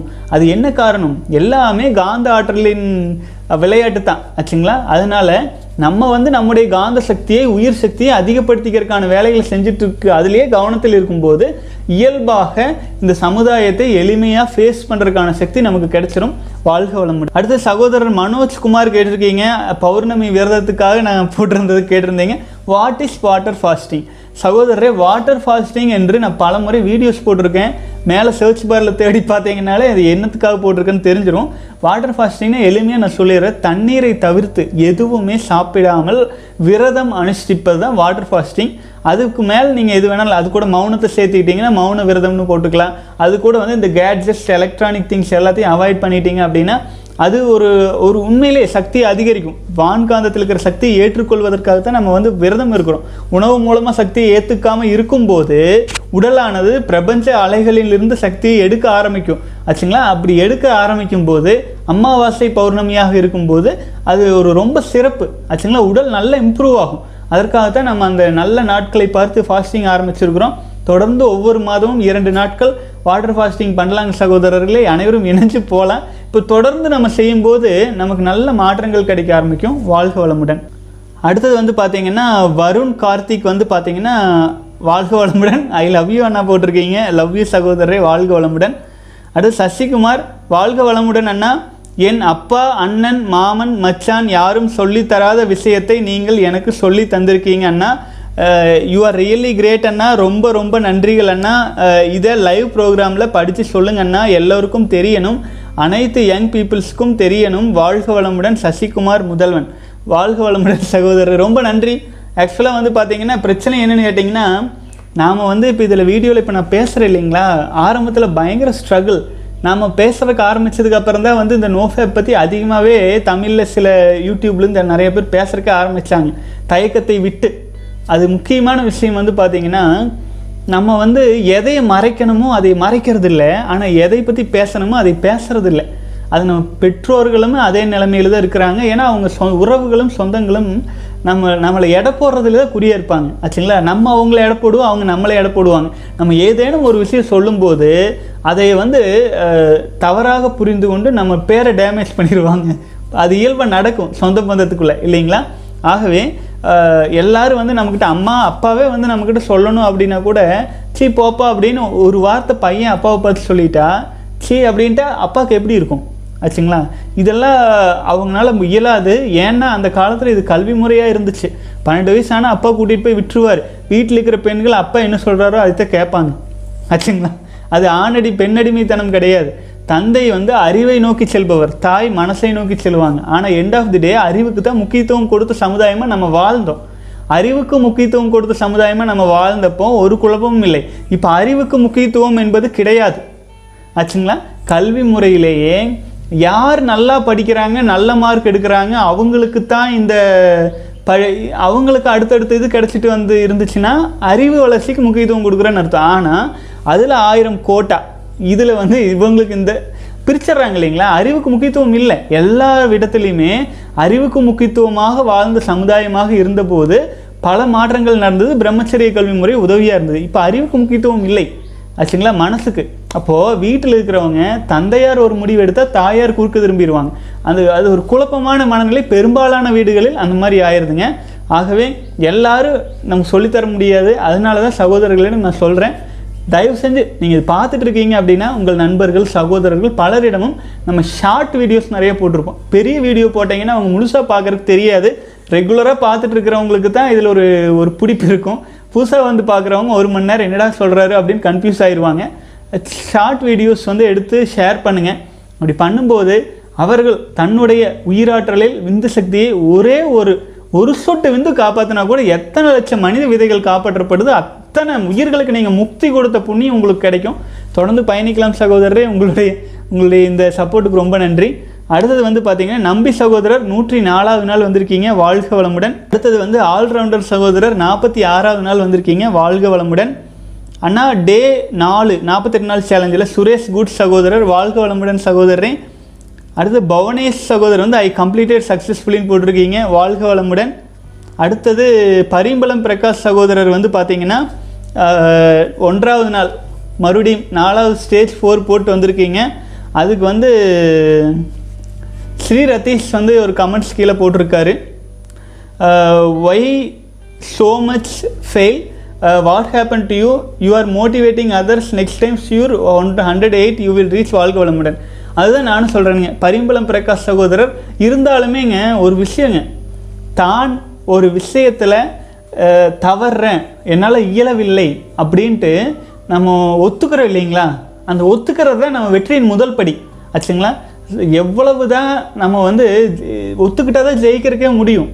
அந்த மனநிலை வந்து உங்களுக்கு இருக்குது சகோதரரே. ஆகவே பரிம்பளம் பிரகாஷ் நான் வேண்டி கேட்டுக்கிறேன். மன உறுதியோட மன உறுதியோட தயவு செஞ்சு இந்த முறை நூற்றி எட்டு நாள் நீங்கள் நிச்சயமாக நாற்பத்தெட்டு நாள் முதல்ல நாற்பத்தெட்டு நாள் நீங்கள் அச்சீவ் பண்ணணும். கண்டிப்பாக நாற்பது ஐம்பது நாட்கள் கடந்த யோகிகளோடு உங்களையும் நினச்சி பார்க்கணும்னு நான் வேண்டிக்கிறேன். நீங்கள் நினச்சிருந்தா நான் அறுபதாவது நாள் தொண்ணூறாவது நாள் சொல்லிடலாம். ஆனால் உங்கள் மனசாட்சிக்கு உண்மையாக நீங்கள் இருக்கணும்னு நினைக்கிறீங்க. கரெக்டாக ஸ்டேஜ் நாலுன்னு போட்டு நீங்கள் ஃபாலோ பண்ணிகிட்டு இருக்கீங்க. அதுக்கே நான் வந்து உங்களுக்கு ஒரு நன்றியும் வாழ்த்துக்களும் சொல்லிக்கிறேனுங்க சகோதரரே.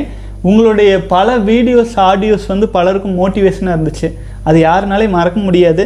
இருந்தாலும் இந்த ஸ்ட்ரகிள் வந்து இரு இயல்பு தான். ஆச்சுங்களா? இருந்தாலும் இதை நீங்கள் தாண்டி வந்துடுவீங்க ஒரு நாற்பத்தி எட்டு நாள் முழுமையாக கடந்த பின்னாடி அதனுடைய கிரிப்பு நமக்கு கிடச்சிரும். இடையில இடையில நம்ம மிஸ் ஆகிட்டே இருந்தோம் அப்படின்னா அந்த முதல் பதினஞ்சு நாள் கடந்து நாற்பத்தெட்டு நாள் கடந்தால் தான் அந்த கிரிப்பு கிடைக்கும். நாற்பத்தெட்டு நாள் கடக்கும்போது அரிச்சஸ் கண்ட்ரோலுக்கு வந்துடும் இல்லை என்றால் இந்த சில சங்கடங்கள் இருக்கவே செய்யும். சகோதரரே மன உறுதியோடு வாங்க. உங்கள் கூடவே வந்துட்டுருக்கோம் எல்லாரும் உங்கள் கூடவே வந்துட்டு இருக்கிறோம் வாழ்க வளமுடன். நவநீத் சந்திரசேகர் பதினாலாவது நாள் வந்திருக்கீங்க. வாழ்க வளமுடன். அடுத்தது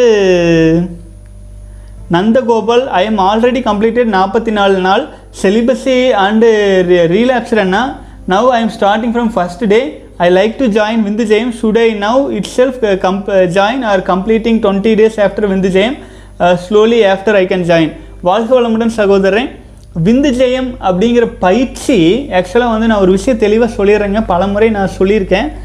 விந்து ஜெயம் பயிற்சி நீங்கள் செய்யும்போது பயிற்சியில் கலந்த பிறகு நீங்கள் செய்கிறதே இரண்டு மூன்று வாரம் கழித்து தான் செய்வீங்களே.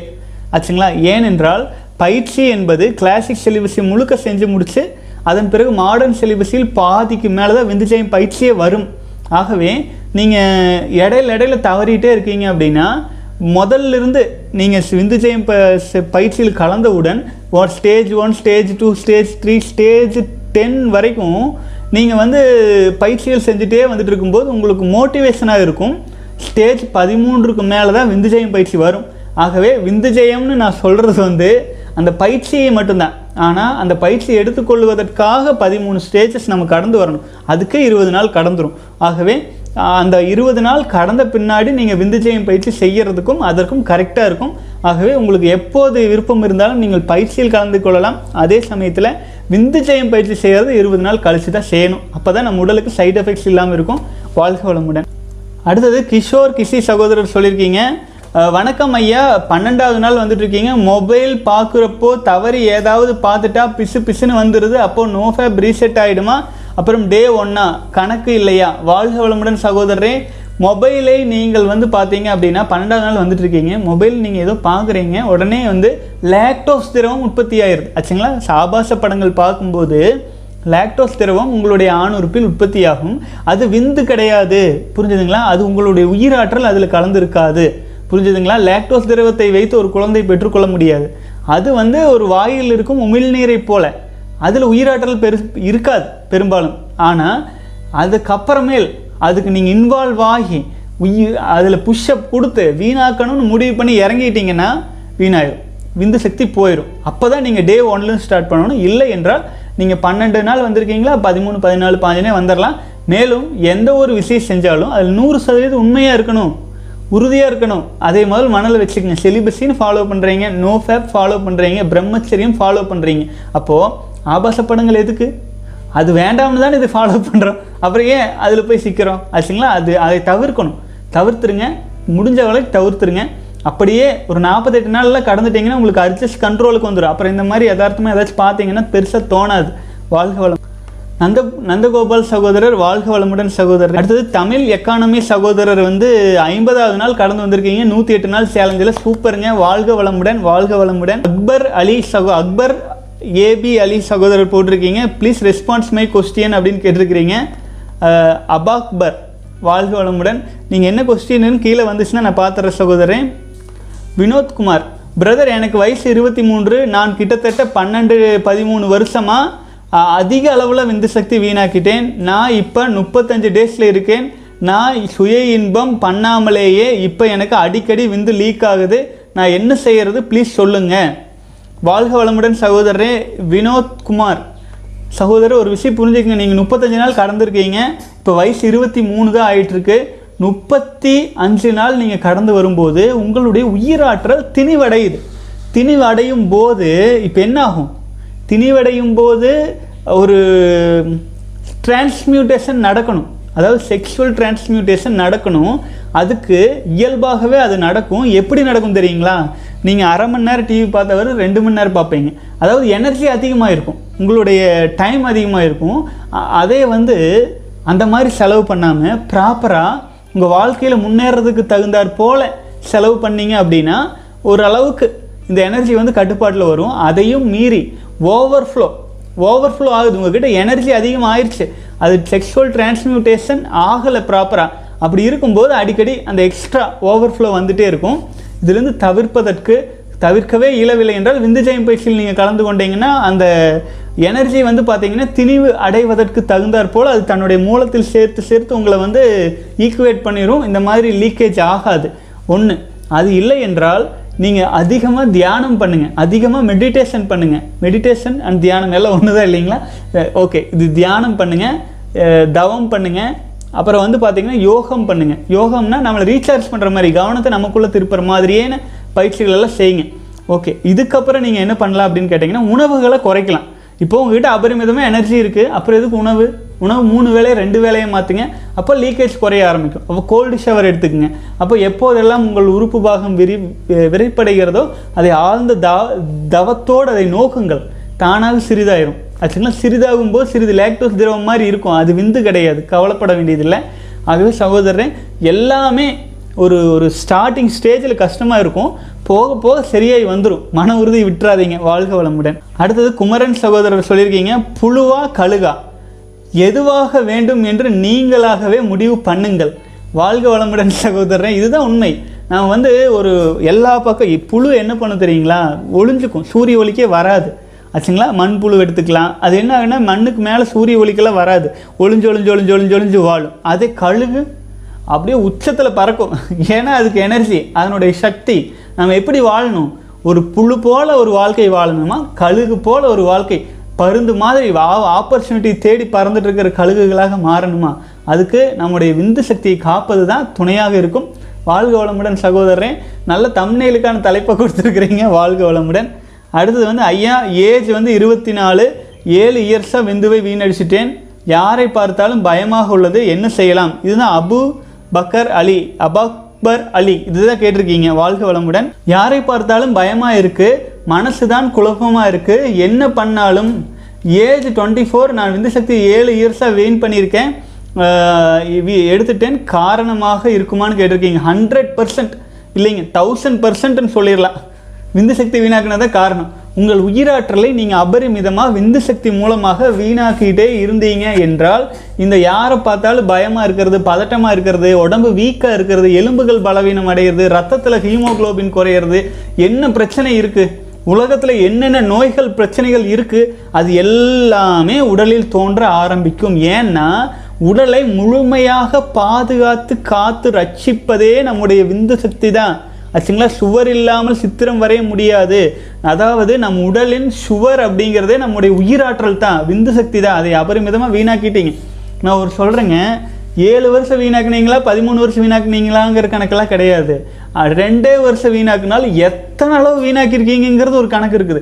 ஃப்ரீக்குவன்சி அபரிமிதமாக உடலில் ஒரு பொட்டு கூட உற்பத்தி உயிராற்றல் வரும்போதே வீணாக்கிட்டு வி- விந்து சக்தியே வராது. சும்மா சும்மா வீணாக்கி வீணாக்கி காற்றினை வீணாக்கிட்டு இருக்கிற அளவுக்கு வீக்கான த நம்ம சமுதாயம் ஆயிடுச்சு ஏன்னா அறிவு அதில் இருக்கிற ஒரு சின்ன இன்பத்தை கவனிச்சுட்டு வாழ்க்கையில் எப்போ எல்லாம் டைம் கிடைக்குதோ அப்போ எல்லாம் அந்த இன்பத்தை நோக்கி நோக்கி நோக்கி அது போதை.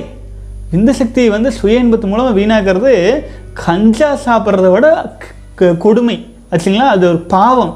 அது காந்தியடிகளாக காந்தியடிகள் இது ஒரு க்ரைம் அப்படின்னு இருக்கிறார் ஆச்சுங்களா?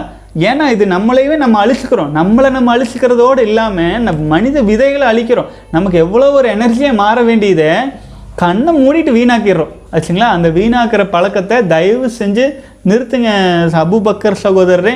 நிச்சயமாக நான் ஹண்ட்ரட் பர்சன்ட் ஷியூராக சொல்கிறேன் உங்களால் மீள முடியும். ஏழு வருடம் வீணாக்கினதே திரும்பவும் கிடச்சிருமா? ஏழு வருடம் காப்பாற்றிருந்தீங்கன்னா எப்பேற்பட்ட மனிதராக நீங்கள் மாறி இருப்பீங்க அந்த அதை புரிஞ்சுக்குங்க. ஆகவே ஒரு நாற்பத்தெட்டு நாள் கடந்து வாங்க. உடல் செல்களெல்லாம் புதிக்க புதுப்பிக்கப்பட்டிருக்கும். அப்புறம் ஓரளவுக்கு ஸ்டேபிள் கிடச்சிருக்கும். அதன் பிறகு ஒரு ஒரு நாள் நீங்கள் காத்து கொண்டு வர வர வர வர உங்களுக்கு அட்ஜஸ்ட் கண்ட்ரோலில் வந்துடும் வாழ்க்கை கண்ட்ரோலில் வந்துடும் நீங்கள் வந்து கண்ணை பார்த்து பார்க்க பயப்பட்ட மனிதர்கள் உங்கள் கண்களை பார்த்து பேச தயங்கும் அளவுக்கு நீங்கள் வலிமையானவர்களாக மாறுவீங்க. ஆனால் அதுக்கு மன உறுதியும் பொறுமையும் வேணும். சும்மா வந்து நான் மருந்து மாத்திரை சாப்பிட்டா சரியாயிருன்னு அதெல்லாம் சும்மா டுபாக்கூர். சரிங்களா? அது எதுவுமே எந்த மருந்துனாலையும் இந்த விஷயங்களெல்லாம் சரி பண்ண முடியாது. ஒரு ம ஒரு மருந்து வச்சுட்டு குழந்தை வைத்துற முடியுங்களா? ஆகாது. உடல் உயிராட்ட ஒரு உயிர் போய் தான் ஒரு உயிர் உருவாக்க முடியும். இங்கிருந்து விதை விதை போடாமல் மரம் வருங்களா? விதை மருந்துகளால் உருவாக்க முடியுங்களா? அந்த அளவுக்கு அறிவியல் வளர்ந்துருக்குதா? அது எந்த காலத்துலேயும் அந்த நிலை எட்டாது. ஆச்சுங்களா? ஆகவே அறிவியல்னால இரும்புகளை வந்து ரோபோட்டாக மாற்ற முடியும். ஆனால் ரோபோட்டுகளை உயிர்களை மாற்ற முடியாது. காப்பி அடிக்கலாம் ஆச்சுங்களா? இது இப்படி பண்ணு அப்படி பண்ணுன்ட்டு. ஆனால் உண்மையான இயல்பான உயிர்களை மாற்றுறக்கு இறைவனால தான் முடியும். அந்த இறைவன் நம்மக்கிட்ட கொடுத்த அந்த வாய்ப்பு நம்மக்கிட்ட குய் நமக்கு எப்போ என்ன வேணும்? இந்த வாழ்க்கையில் நம்ம வாழ்ந்துட்டுருக்கோம் உங்களுக்கு என்ன தேவை அப்படிங்கிறத ஆண்டவன் நம்மக்கிட்ட கொடுத்து தான் அனுப்பியிருக்கிறாரு. ஆனால் நம்ம ஆண்டவன் நம்மக்கிட்ட கொடுத்து அனுப்புனதை வீணாக்குனதுக்கப்புறம் ஆண்டவன் எனக்கு ஏன் இந்த கஷ்டம் கொடுக்குறேன்னு நம்ம கவலைப்படுறோம். உண்மை என்னன்னு கேட்டிங்கன்னா அவன் நம்மக்கிட்ட கொடுத்ததை நம்ம வீணாக்காமல் இருந்தால் நமக்கு என்ன தேவையோ அது வந்துட்டு இருக்கும் ஆகவே அது நமக்கு எல்லாம் உள்ள இறைவன் நமக்கு கொடுத்து அனுப்புனது நம்ம வாழ்க்கையில் தங்குதடையின்றி கிடைக்கணும்னு நினச்சா ஆண்டவன் கொடுத்ததை வீணாக்காமல் இருங்க. அதுதான் முக்கியமான விஷயம். வாழ்க வளமுடன். அது வீணாக்காமல் இருந்தாலே பல மாற்றங்கள் வாழ்க்கையில் கிடைக்க ஆரம்பிச்சிடும் அதுதான் நான் பலமுறை செ- என்னுடைய குருநாதர் ஒரு ஸ்டோரி சொல்லுவாருங்க. ட்ரெயினில் போயிட்டுருக்கிற ஒருத்தர் வந்து ஒரு பத்து லட்சம் ரூபா கட்டு எடுத்துகிட்டு ட்ரெயினில் ஏறுறாரு. ட்ரெயினில் ஏறும்போது அந்த ஏசி கோச்சாக இருக்கிறனால அந்த அந்த கோச்சில் ரெண்டு பேர் தான். அதை கொள்ளையடிக்கிறதுக்காகவே ஒரு திருடனும் கூடயே வரான். இவர் என்ன பண்ணிடுறாரு? வெ- வெடி வெடிய போகிறாரு வராரு. அந்த திருடனால் கண்டுபிடிக்கவே முடியல. க- தலை பிச்சுக்குச்சு. கடைசியில் வந்து திருடன் வந்து அவரை பார்த்து கேட்குறான் ஐயா நான் கொள்ளையடிக்கிறதுக்கு வந்தேங்கிறத ஒத்துக்கிறேன். உங்ககிட்ட இருக்கிற பணத்தை என்னால் கண்டே பிடிக்க முடியல. நீங்கள் உங்கள் பேக்கை தேடிட்டேன். உங்கள் செ செப்பலத்தை எல்லாத்தையும் நான் செக் பண்ணிட்டேன். செக் பண்ணாத இடமே கிடையாது. ஆனாலும் அது பணத்தை காணும். எனக்கு நே பணம் நான் பணமே நீங்களே வச்சுக்கோங்க. எங்கே தான் அப்படி ஒழிச்சு வச்சீங்கன்னாச்சும் எனக்கு சொல்லுங்கள் எனக்கு ஃப்யூச்சருக்கு உதவும் அப்படின்னு கேட்டேன் அது கேட்டதுக்கு அதுக்கு அவர் சொன்னார் நான் வந்து உன் அந்த அபரிமிதமான பத்து லட்சம் ரூபா பணத்தை என்னுடைய தலகாணி அடியில் வந்து இல்லை அல்லது என்னுடைய எந்த இடத்துலையும் நான் வச்சுருந்தேன் அப்படின்னா நீ என்னை தேடி தேடி வர்றதுக்கு முயற்சி பண்ணிட்டு இருப்ப. ஆனால் நான் அதை உன்னோட தலைகாணி கடியில் ஒழிச்சு வச்சுட்டேன். அப்போது உனக்குள்ளே இருந்தால் நீ அதை தேட மாட்ட. அதனால் அது பத்திரமா இருக்குன்னு வச்சுட்டு அப்படின்னு அவர் சொன்னதை கதையில் சொல்லுவாங்க. அதே தான் நம்ம உடலில் இறைவன் நம்ம தேடி தேடி தேடி வெளியில் ஓடுறோம் இல்லைங்களா? வெளியில் கிடையாது. நமக்குள்ள நமக்குள்ள இறைவன் விந்து சக்தியாக உயிராற்றலாக வச்சுட்டாரு. நமக்கு என்ன தேவையோ தானாக கிடைக்கிறதுக்கான சக்தி அதில் இருக்குது ஆனால் அதை வீணாக்குனா? வீணாக்குனதுக்கப்புறம் என்ன கிடைக்கும்? பத்து லட்சம் ரூபா உங்களுக்கு பணத்தை வந்து கொடுத்து அனுப்பியிருக்காரு. அதை நீங்கள் வீணாக்கிட்டீங்க. அது உங்ககிட்ட இருக்குதுங்கிறது தெரியாமல் சுற்றிட்டு இருக்கீங்க. அப்போ அது எப்படி? தெரியாமல் தூக்கி வீணாக்கிட்டு இருந்தோம்னா அது எப்படி நமக்கு முன்னேற்றம் கிடைக்கும்? வாழ்க வளமுடன் சகோதரரே. பிஜு கிராபிக்ஸ் சகோதரர் வந்து கேட்டிருக்கீங்க. ஹாய் அண்ணா மை நேம் இஸ் பிஜு மோகன். நான் மயம் மலையாளி. நான் டெய்லி உங்கள் வீடியோஸ் பார்த்துருக்கேன். நான் நோ ஃபேப் இப்போது முப்பத்தி ஒரு நாள் ஆகிட்டுருக்கு but cough and health problem ஆகிருக்கு என்ன பண்ணணும்னு அண்ணா சொல்லுங்கன்னு கேட்டிருக்கீங்க. வாழ்க வளமுடன் சகோதரன் கேரளாவிலேருந்து வந்திருக்கீங்க. ரொம்ப சந்தோஷம். ஆக்சுவலாக வந்து பார்த்தீங்கன்னா நான் இங்கே துபாயில் இருக்கிற சமயத்தில் என்னுடைய பெரும்பாலான சகோதரர்கள் மலையாளிஸ் மலையாளிஸாக இருப்பாங்க. மலையாளிஸாக இருப்பாங்க இஸ்லாமியர்களாக இருப்பாங்க. அது ஏன்னு கேட்டிங்கன்னா அவங்க தொழிலில் காட்டுற அவ்வளோ முக்கியத்துவமும் இம்பார்ட்டன்ஸும் வந்து நம்ம தமிழ் சமுதாயம் வந்து கொஞ்சம் நிறைய விஷயம் லேர்ன் பண்ணிக்க வேண்டியது இருக்குதுங்க. அது அது ரொம்ப முக்கியமான விஷயம். இது இந்த நேரத்தில் பதிவு வச்சுக்கிறேன். நீங்கள் வீடியோ பார்த்துட்டு இருக்கிறதுல சந்தோஷம். இந்த கோல்டு அப்புறம் வந்து பார்த்தீங்கன்னா வேறு என்ன வருதுன்னு சொல்கிறீங்க ப்ரீத் ப்ராப்ளம் காஃப் இருமல் இதெல்லாம் வந்துட்டு இருக்குங்கிறீங்க. மிக முக்கியமான காரணம் வந்து பார்த்தீங்கன்னா உணவு முறைகளில் சில சேஞ்சஸ் பண்ணிக்கோங்க. உணவு முறைகள் என்ன மாதிரியான இயற்கை உணவு முறைகள் எடுத்துக்கொள்ள முடியுமோ எடுத்துக்கொள்ளுங்கள். அடுத்தது அதிகாலை நேரத்தில் எப்போதுமே வேக வைக்காத உணவுகளை கொஞ்சம் எடுத்துக்கொள்ள முடியுமா? பாருங்கள் கோல்ட் அண்ட் காஃப் இருக்கிறனால இப்போ உடனே பண்ண முடியாது.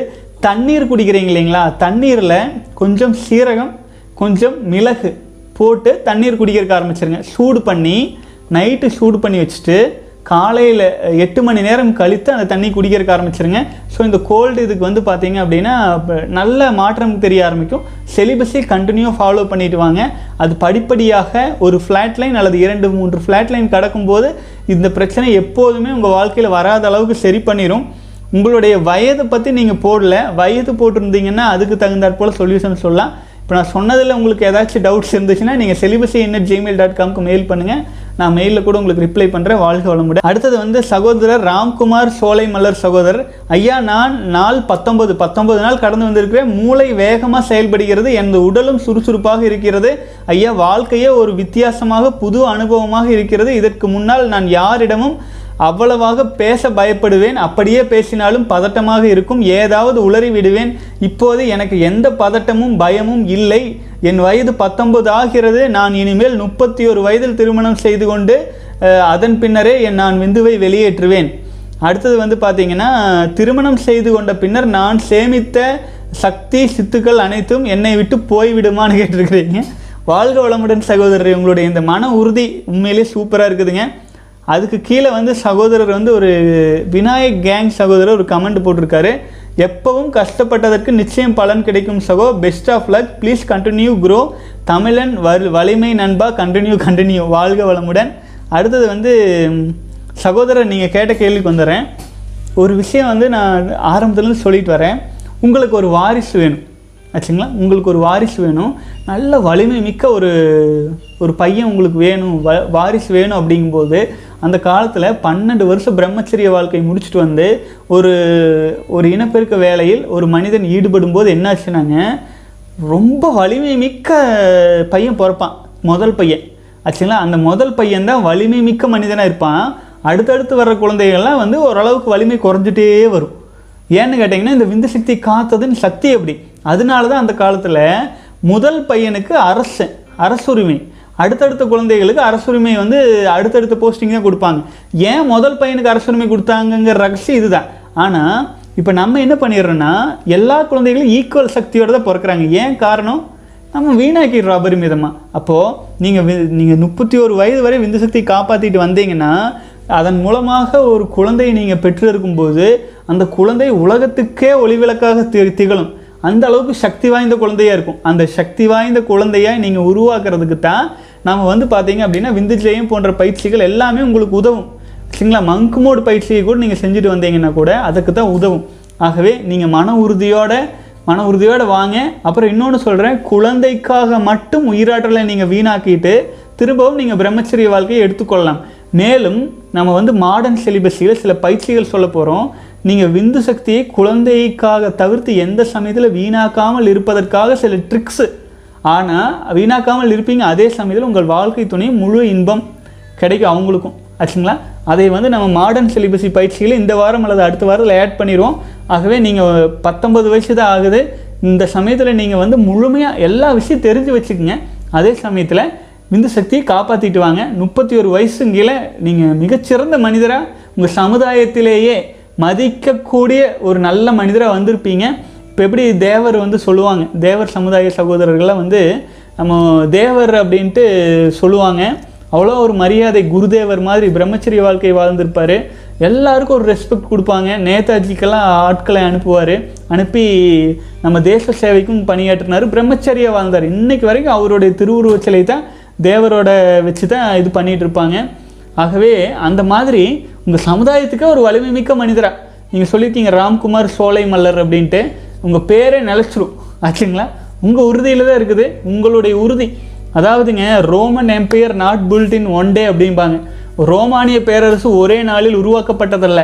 அதுதான் நிஜம். நம்முடைய சமுதாயம் வருங்கால சந்ததியுமே நம்ம வந்து உடனே விந்து சக்தி உற்பத்தியாகி அப்போவே உருவாக்கும்போது அதனுடைய லெவல் அவ்வளோதான் ஆனால் நீங்கள் காப்பாற்றிட்டு வர்றீங்க இல்லைங்களா?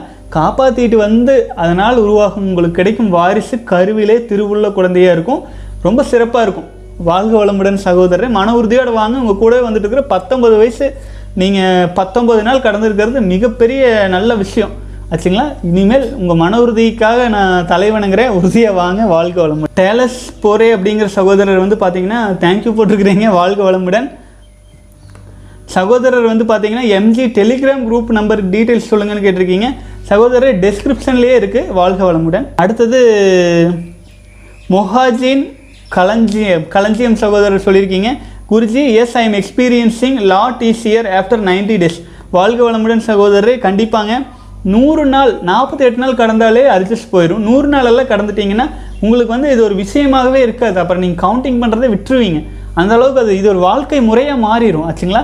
விந்து சக்தியை வீணாக்காமல் இருக்கிறது தான் ரியல் வாழ்க்கை முறையே.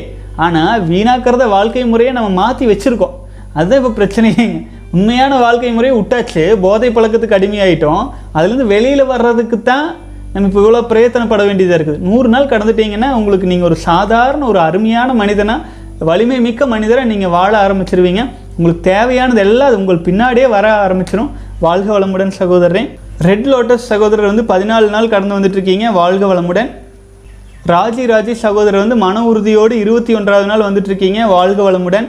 அடுத்தது வந்து நவீன் சகோதரர் வந்து அண்ணா என்னோட ஏஜ் பதினெட்டு. I followed celibacy last three months I lost many times but I never quite followed celibacy in my life time to make me happy கண்டிப்பாக நவீன் சகோதரரே வாழ்க வளமுடன். அந்த மன உறுதி பதினெட்டு வயசில் உண்மையில் சந்தோஷமாக இருக்குது இளைஞர்கள் இருபது வயசுக்குள்ளே பலரும் இதை பார்த்து புரிஞ்சுக்கிறீங்க அப்படிங்கிறது பாராட்ட வேண்டிய விஷயம். பல இளைஞர்களுக்கு இது போய் சேரணுங்க நம்ம பிரம்மச்சரிய வாழ்க்கை முறை தொடங்குறது பன்னெண்டு பதிமூணு வயசு. ஆனால் சகோதரர்கள் பத்து வயசுலேருந்து வீணாக்கிட்டு இருக்காங்க. அனைத்து குழந்தைகளுக்கும் ஒரு ப அஞ்சாவது ஆறாவது படிக்கிற குழந்தைகள்லேருந்து இதனுடைய அருமையை தெரிஞ்சு பார்க்க ஆரம்பிச்சாங்கன்னா அவங்க வாழ்க்கையே அபரிமிதமாக மாறிடும் இதை பார்த்துட்டு இருக்கிற சகோதரர்கள் தயவு செஞ்சு அந்த குழந்தைகளுக்கெல்லாம் ஷேர் பண்ணுங்கள் விந்து சக்தியை வீணாக்க தெரிஞ்சவங்களாம் குழந்தைகள் கிடையாது. இருந்தாலும் அறியாமை அப்படிங்கிற இருளில் மூழ்கி பலரும் தவிக்கிறாங்க. ஆனால் பதினெட்டு வயசில் சகோதரர் மூணு மாதமாக ட்ரை பண்ணி ட்ரை பண்ணி வந்துட்டு இருக்கிறீங்க மன உறுதி விட வேண்டாம் சகோதரரே அது உங்கள் உடலில் ப்ராப்பராக டிரான்ஸ்மியூட்டேஷன் ஆகணும்.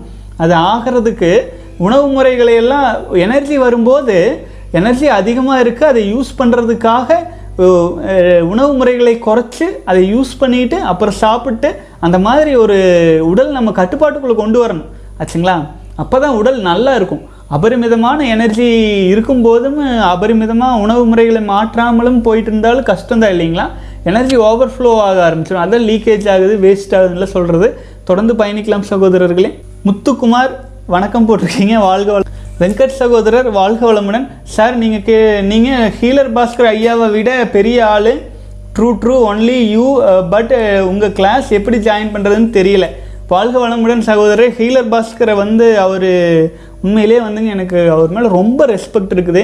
ஏன்னா நம்ம தமிழ்நாட்டில் யாருமே சொல்ல தயங்குன பல ரகசியங்களை ஆச்சுங்களா எல்லாம் மனசுக்குள்ளே வச்சுருப்பாங்க. ஆனால் வெளியில் சொல்ல முடியாது. ஆனால் அவர் தன்னுடைய வாழ்க்கையையே பணயம் வச்சு ஹீலர் பாஸ்கர் ஐயா பல விஷயங்களை எடுத்து சொல்லியிருக்காரு. அவருக்கு தெரியும். இதனால் தன்னுடைய வாழ்க்கை எவ்வளவோ சிரமங்களை சந்திக்க போகுது. சீரழி போகிறோம் கஷ்டம் அப்படின்ட்டு. இருந்தாலுமே உலக அரசியலாகட்டும் மற்றும் வந்து பார்த்திங்கன்னா உணவு முறைகளை பற்றி அவர் விளக்குறதாகட்டும் அதாவது இந்த வணிக மருத்துவத்தை தோலுரித்து காட்டுவதாகட்டும் எல்லாமே ரொம்ப தெளிவாக அவர் சொல்லியிருப்பாருங்க. அவர் சொல்லுவதில் உண்மை இருந்தது சத்தியம் இருக்குது. ஆகவே சகோதரர் அவர் அவருடைய வழியில் அவர் மிக சிறப்பாக பயணம் மேற்கொண்டு இருக்காருங்க சமீப காலமாக அவருக்கு ஏதோ ஒரு ப்ராப்ளம் மாட்டிருக்கு மிகப்பெரிய பிரச்சனை போல தெரிகிறது. அவர் இயல்பாக இயல்பாக இல்லை. இந்த கொரோனா பிரச்சனைக்கு ஸ்டார்ட் பண்ண பின் பின்னாடி எல்லாம் வல்ல இறைவனை அவர் வந்து மேலும் இன்னும் சிறப்பாக தன்னுடைய பயிற்சிகளையும் எல்லாத்தையும் எடுத்துகிட்டு போகணும்னு நான் பணிவாக வேண்டிக்கிறேன். அவருக்கு வந்து பார்த்தீங்க அப்படின்னா நம்மளை ஜிமெயிலெல்லாம் அவரும் காண்டாக்ட் பண்ணுறாரு அவரும் பேசிகிட்டு இருக்கிறாரு அவருக்கு ரொம்ப நன்றி. அனைத்து ஏன்னா அவர் அவருக்கு அவர் பெருசு இவங்க பெருசு நாம பெருசு இவங்க பெருசுங்கிறதெல்லாம் கிடையாது. யாருமே பெரியவங்களும் இல்லை சின்னவங்களும் கிடையாது. அவர்கள் அவர்களில் வந்து இறைவன் எதற்காக கருவியாக்க நினைத்தானோ அதில் அவர் நூறு சதவீதம் சிறப்பாக இருக்கார். ஆண்டவன் நம்மளை எதுக்கு கருவியாக உருவாக்குறாங்களோ அதில் நம்ம முடிஞ்ச வரைக்கும் முயற்சி தான் பண்ணிகிட்டு இருக்கிறோமுங்க. ஆனால் ஏன்னு கேட்டிங்கன்னா நம்ம வீடியோஸ் பார்த்துட்டு இருக்கிற பல சகோதரர்கள் stage one stage two stage three stage four வரைக்கும் எனக்கு மனசு கஷ்டமாக இருக்குது ஆச்சுங்களா? வந்துடுறாங்க. ஏன்னா மன உறுதி ஏன் போகுது? அப்போ என் மேலே தான் ஏதோ மிஸ்டேக் இருக்கா? நான் வந்து புரிய வைக்க முடியலையா? அப்படின்னு எனக்கே வருத்தமாக இருக்குது. ஆகவே மன உறுதியோட பலரும் வரணும். ஆச்சுங்களா? அந்த விந்து சக்திங்கிறது நம்முடைய இறைவன் நம்முடைய கடவுள் நம்முடைய உயிர் நம்ம எல்லாமே அதுதான். சுவர் நம்ம இது இருந்தால் தான் எதுவுமே சாதிக்க முடியுங்கிற அடிப்படை. அதை உடைச்சிட்டாங்க பார்த்தீங்களா நம்ம சமுதாயத்தில். அப்போ இருந்து நம்ம விழ ஆரம்பிச்சிட்டோம். பலவீனம் அடைய ஆரம்பிச்சிட்டோம். அதை தூக்கி நிறுத்தணும். அது நான் ஒருத்தனால முடியுமா? பலரும் இணையணும். எல்லாரும் இணைஞ்சு அந்த மன உறுதியோடு எடுத்துகிட்டு போகணும். இப்போ ஒரு சிலர் வந்து பார்த்தீங்க அப்படின்னா புரிஞ்சுக்கிறது இல்லை. நெகட்டிவாகவும் போயிடுறாங்க ஒரு சிலர். பலரும் புரிஞ்சுட்டு வந்துட்டு இருக்காங்க. மூவாயிரம் சப்ஸ்கிரைபர் கடந்து வந்துட்டோம். குறுகிய காலத்தில். ஆகவே அனைவருக்கும் நன்றி தான் நன்றி தவிர சொல்கிறதுக்கு எனக்கு வேறு எதுவும் இல்லை. வாழ்க வளமுடன். இது ஜம்பு கேசன் வாழ்க வளமுடன் சகோதரன் சகோதரர்களே பெரும்பாலும் இன்றைக்கி வந்து பார்த்தீங்கன்னா வீடியோஸில் இருக்கிறதே தான் இன்றைக்கி பூராமே நம்ம பார்த்தாச்சு. இமெயிலில் இருக்கிறது கொஞ்சம் பார்த்துக்கிறேங்க. ஏதேனும் மிஸ் ஆகி இருந்தால் கேள்வி பதில் தயவு செஞ்சு மன்னிக்கணும். திரும்பவும் அதே கேள்விகளை ஒரு காப்பி பேஸ்ட் பண்ணி மேலே போட்டுருங்க. இந்த வீடியோவுக்கு கீழே. நாளை தினம் நிச்சயமாக உங்கள் கேள்வி பதில் நான் பார்த்துருவேனுங்க. ரொம்ப கீழே போயிருக்கும். அதனால் இப்போ என்னால் ஸ்க்ரோல் பண்ணி போக முடியல. இப்போ வந்து பார்த்தீங்கன்னா இமெயிலில் வந்த கேள்வி பதிலும் ஒரு சில நிமிடங்கள் கொஞ்சம் தான் வந்திருக்குன்னு நினைக்கிறேங்க. பார்த்துட்டு அதுக்கப்புறமேல் வந்து பார்த்தீங்க அப்படின்னா வீடியோ முடிச்சுக்கலாம் வாழ்க வளமுடன். சார் எனக்கு வந்து பதிமூணாவது நாள் போயிட்டுருக்கு. ரொம்ப கடுப்பாக ஃபீல் பண்ணுறேன் தனியாக இருக்கிற மாதிரி ஃபீல் பண்ணுறேன் சார் உங்கள் நம்பர் ப்ளீஸ் சென்ட் பண்ணுங்கன்னு கேட்டிருக்கிறீங்க. அடுத்தது நீங்கள் மெயிலில் ரிப்ளை பண்ணுங்கள் இப்போது ரொம்ப சேஞ்சஸ் எனக்கு தெரியுது. பட் இருந்தாலும் டயர்டு தனியாக ஃபீலிங்ஸ் இருக்குது எனக்கு முப்பத்தி மூணு வயசு மேரேஜ் பண்ணலை. உங்கள் வீடியோ பார்த்த பிறகு தான் எனக்கு எனக்குள்ளே கொஞ்சம் சேஞ்சஸ் தெரியுது. இப்போல்லாம் ஃபைவ் ஹார்ஸ் தான் தூங்குறேன். மார்னிங் த்ரீ ஓ கிளாக் எழுந்திருப்பேன் கிரவுண்ட் எக்ஸசைஸ் தியானம் பண்ணுறேன் சார் எனக்கு முன்னாடி மேரேஜ் ஆன பொண்ணு கூட லவ் இருந்துச்சு இருக்குது சார் கூட லவ் இருந்துச்சு சார் அப்புறம் ஒன் மந்த் அவகிட்ட பேசாமல் இருக்கேன். அவளும் எனக்கு கால் பண்ணலை. ஒன்றும் ஒன்று மட்டும் விஷ் பண்ணேன் ஓணம் மட்டும் விஷ் பண்ணினேன். அவ கூட பேசாமல் இருக்க முடியலை. உங்கள் வீடியோ பார்த்த பிறகு தான் ரொம்ப சேஞ்ச் ஆகிட்டேன் thank you thank you for a lot brother and sure உங்களை ஒன் டே கண்டிப்பாக மீட் பண்ண வருவேன். என்னோடய பிளேஸ் கன்னியாகுமரி டிஸ்ட்ரிக்ட்டு எல்லா டீட்டெயில்ஸ் எல்லாமே போட்டு வச்சுருக்கிறீங்க. மெடிக்கல் ரெப்ரசன்டேட்டிவ் ஒர்க் பண்ணுறேன்னு போட்டிருக்கீங்க. வாழ்க வளமுடன். இது இன்னொரு விஷயங்க மருத்துவர்கள் பலரும் நம்ம பயிற்சியில் கலந்துருக்கிறாங்க. வக்கீல்கள் கல பலரும் கலந்துருக்கிறாங்க. போலீஸ் அதிகாரிகள் பலரும் இன்ஸ்பெக்டர்ஸு நிறைய நிறைய பேர் கலந்துருக்காங்க. அனைவருக்கும் நான் நன்றி தெரிவிச்சுக்கிறேன். அதாவது நான் வந்து பெரும்பாலான சமயங்களில் போலியான விஷயங்களை போலின்னு நான் சொல்லிடுறேன். இருந்தாலும் மனசு அவங்க வருத்தப்படல. நல்ல விஷயம் எங்கே இருந்தாலும் கற்றுக்கணும் அப்படின்ட்டு கலந்துக்கிறாங்க. அவங்களுக்கு நன்றி சொல்லிக்கிறேன். சகோதரரும் மெடிக்கல் ரெப்ரசன்டேட்டிவ் தான். நான் சொன்ன உண்மைகள்லாம் அவருக்கும் புரிஞ்சு தான் அவரும் ரிப்ளை பண்ணியிருக்காரு. இன்னொரு விஷயம் நான் சொல்கிறேன் இதில் எனக்கு ஒரு விஷயம் பிடிக்காத ஒரு விஷயம் வந்துச்சு. அதை நான் திரும்ப படிச்சுட்டு நான் உங்களுக்கு பதில் சொல்கிறேன் எனக்கு முன்னாடி மேரேஜ் ஆன பொண்ணு கூட லவ் இருந்துச்சு இருக்கு சார் இப்போல்லாம் ஒன் மந்த் அவ கூட பேசாமல் இருக்கேன். மேரேஜ் ஆன பொண்ணு கூட என்ன லவ் ஏனுங்க ஏன் இந்த மாதிரி? தயவு செஞ்சு இந்த மாதிரி பழக்கங்களை விட்டுருங்க. ஆச்சுங்களா? நீங்கள் செய்கிற உச்சகட்ட பாவம். ஆச்சுங்களா? அது வந்து அது கொடுமை. புரிஞ்சுதுங்களா? அந்த மாதிரி விஷயத்துக்கு போயிடாதீங்க நம்ம வீடியோஸ் பார்த்துட்டு இருக்கிற சகோதரர்களே திருமணமான பெண்கள் அப்படிங்கிறவங்க வந்து உங்கள் அம்மாவுக்கு மேலே ஆச்சுங்களா? அது நீங்கள் அந்த பெண் வந்து தன்னுடைய வாழ்க்கையில் ஒரு தவறு செய்கிறா அப்படின்னா அது வந்து அவங்க பிரச்சனை. ஆனால் அதில் நீங்கள் போய் சிக்காதீங்க. நம்முடைய விந்து சக்தியை ஆச்சுங்களா? நம்முடைய விந்து சக்தியை நம்முடைய வாரிசுகளை போயிட்டு யாராச்சும் போயிட்டு வேறு வீட்டு வேறு வீட்டில் வாழ்ந்துட்டு இருக்கிற ஒரு பெண்ணு கூட வெக்கமாக இல்லை. எனக்கு கோபம் வந்துடுது இருந்தாலும் வேண்டாம். பரவாயில்ல சகோதரரே. தவறு. வேண்டாம். அந்த மாதிரி எல்லாம் இருக்காதீங்க. அந்த பெண்ணை நீங்கள் அம்மாவாக பாருங்கள் இதோடு இதோட முடிச்சுக்குங்க. அந்த தொடர்பு அப்படிக்கு இப்படி ஏதாச்சும் இருந்துச்சு அப்படின்னா மேலும் வந்து பார்த்தீங்கன்னா இது வந்து ரொம்ப வா- ரொம்ப மோசமான விஷயம். நம்ம சமுதாயம் வந்து இது ரொம்ப ஒரு கேவலமான நிலைக்கு போகிறது போயிடுச்சு அப்படின்னா திருமணம்னு ஆயிடுச்சுன்னு தெரிஞ்சிருச்சுன்னா அந்த பொண்ணுக்கிட்ட பேசக்கூடாது. ஆச்சுங்களா? இன்னொரு குடும்பம் இன்னொரு மனிதன் எவ்வளவோ கஷ்டப்பட்டு அவன் வாழ்க்கையில் இந்த சமுதாயத்தில் போராடி ஒரு குடும்பத்தை அமைச்சு உருவாக்கி போயிட்டுருக்குறான்னா அவனுக்கு உங்களால் முடிஞ்சால் சப்போர்ட் பண்ணுங்கள் ஏன் கெடுக்குறீங்க குடும்பத்தை? தப்பு இல்லை பாவம் இல்லை. எனக்கு மனசு ஆறாது. சகோதரி சகோதரர் நான் இந்த வீடியோஸ் இதோடு முடிச்சுக்கிறேன். இந்த மாதிரி பண்ணாதீங்க. அப்புறம் வந்து முப்பத்தி மூணு வயசு போயிட்டுருக்கீங்க. தவறு செஞ்சுருக்கீங்க அப்படின்னா தவறு செஞ்சவன் திருந்தியாகணும். இல்லைங்களா? இல்லைன்னா வாழ்க்கை பாவம் நிறைஞ்ச வாழ்க்கையாக மாறிடும் அதுவும் பிறன் மனை நோக்கும் பழக்கம் அது வர்றது அருவருக்கத்தக்க ஒன்று அது உங்கள் தாயாரை இழிவுபடுத்துவது. புரிஞ்சுதுங்களா? உங்கள் தாயாரோடு இன்னொருவர் உறவோடு இருந்தால் நீங்கள் எவ்வளவு வருத்தப்படுவீங்களோ அதை விட கேவலமான விஷயம் இது. இது நான் ரொம்ப பேசினா அது முப்பதாயிரம் சப்ஸ்கிரைபர் ஆகியிருக்காங்க இப்போது நாம் இந்த மாதிரி பேசக்கூடாது அப்படின்னு நான் நீ கட்டுப்படுத்திக்கிறேன். தயவு செஞ்சு பிறன் மனை நோக்குவது பாவம். அது போன்ற விஷயங்கள் செய்யாதீங்க. அப்படி செய்கிறது அந்த பெண்ணுக்கு நீங்கள் துரோகம் செய்கிறீங்களோ இல்லையோ அந்த பெண்ணை திருமணம் செய்த ஆணுக்கு அந்த ஆண் மகனின் ஆயிரக்கணக்கான கோடிக்கணக்கான உயிரணுக்களுக்கு நீங்கள் துரோகம் செய்கிறீங்க பாவம். அது வந்து மோட்சமே கிடையாது. ஆச்சுங்களா? ஆகவே தோட நிறுத்துங்க. தோட நிறுத்திக்கங்க. மண்ணில் எத்தனை விதை வேணாலும் போடலாம்.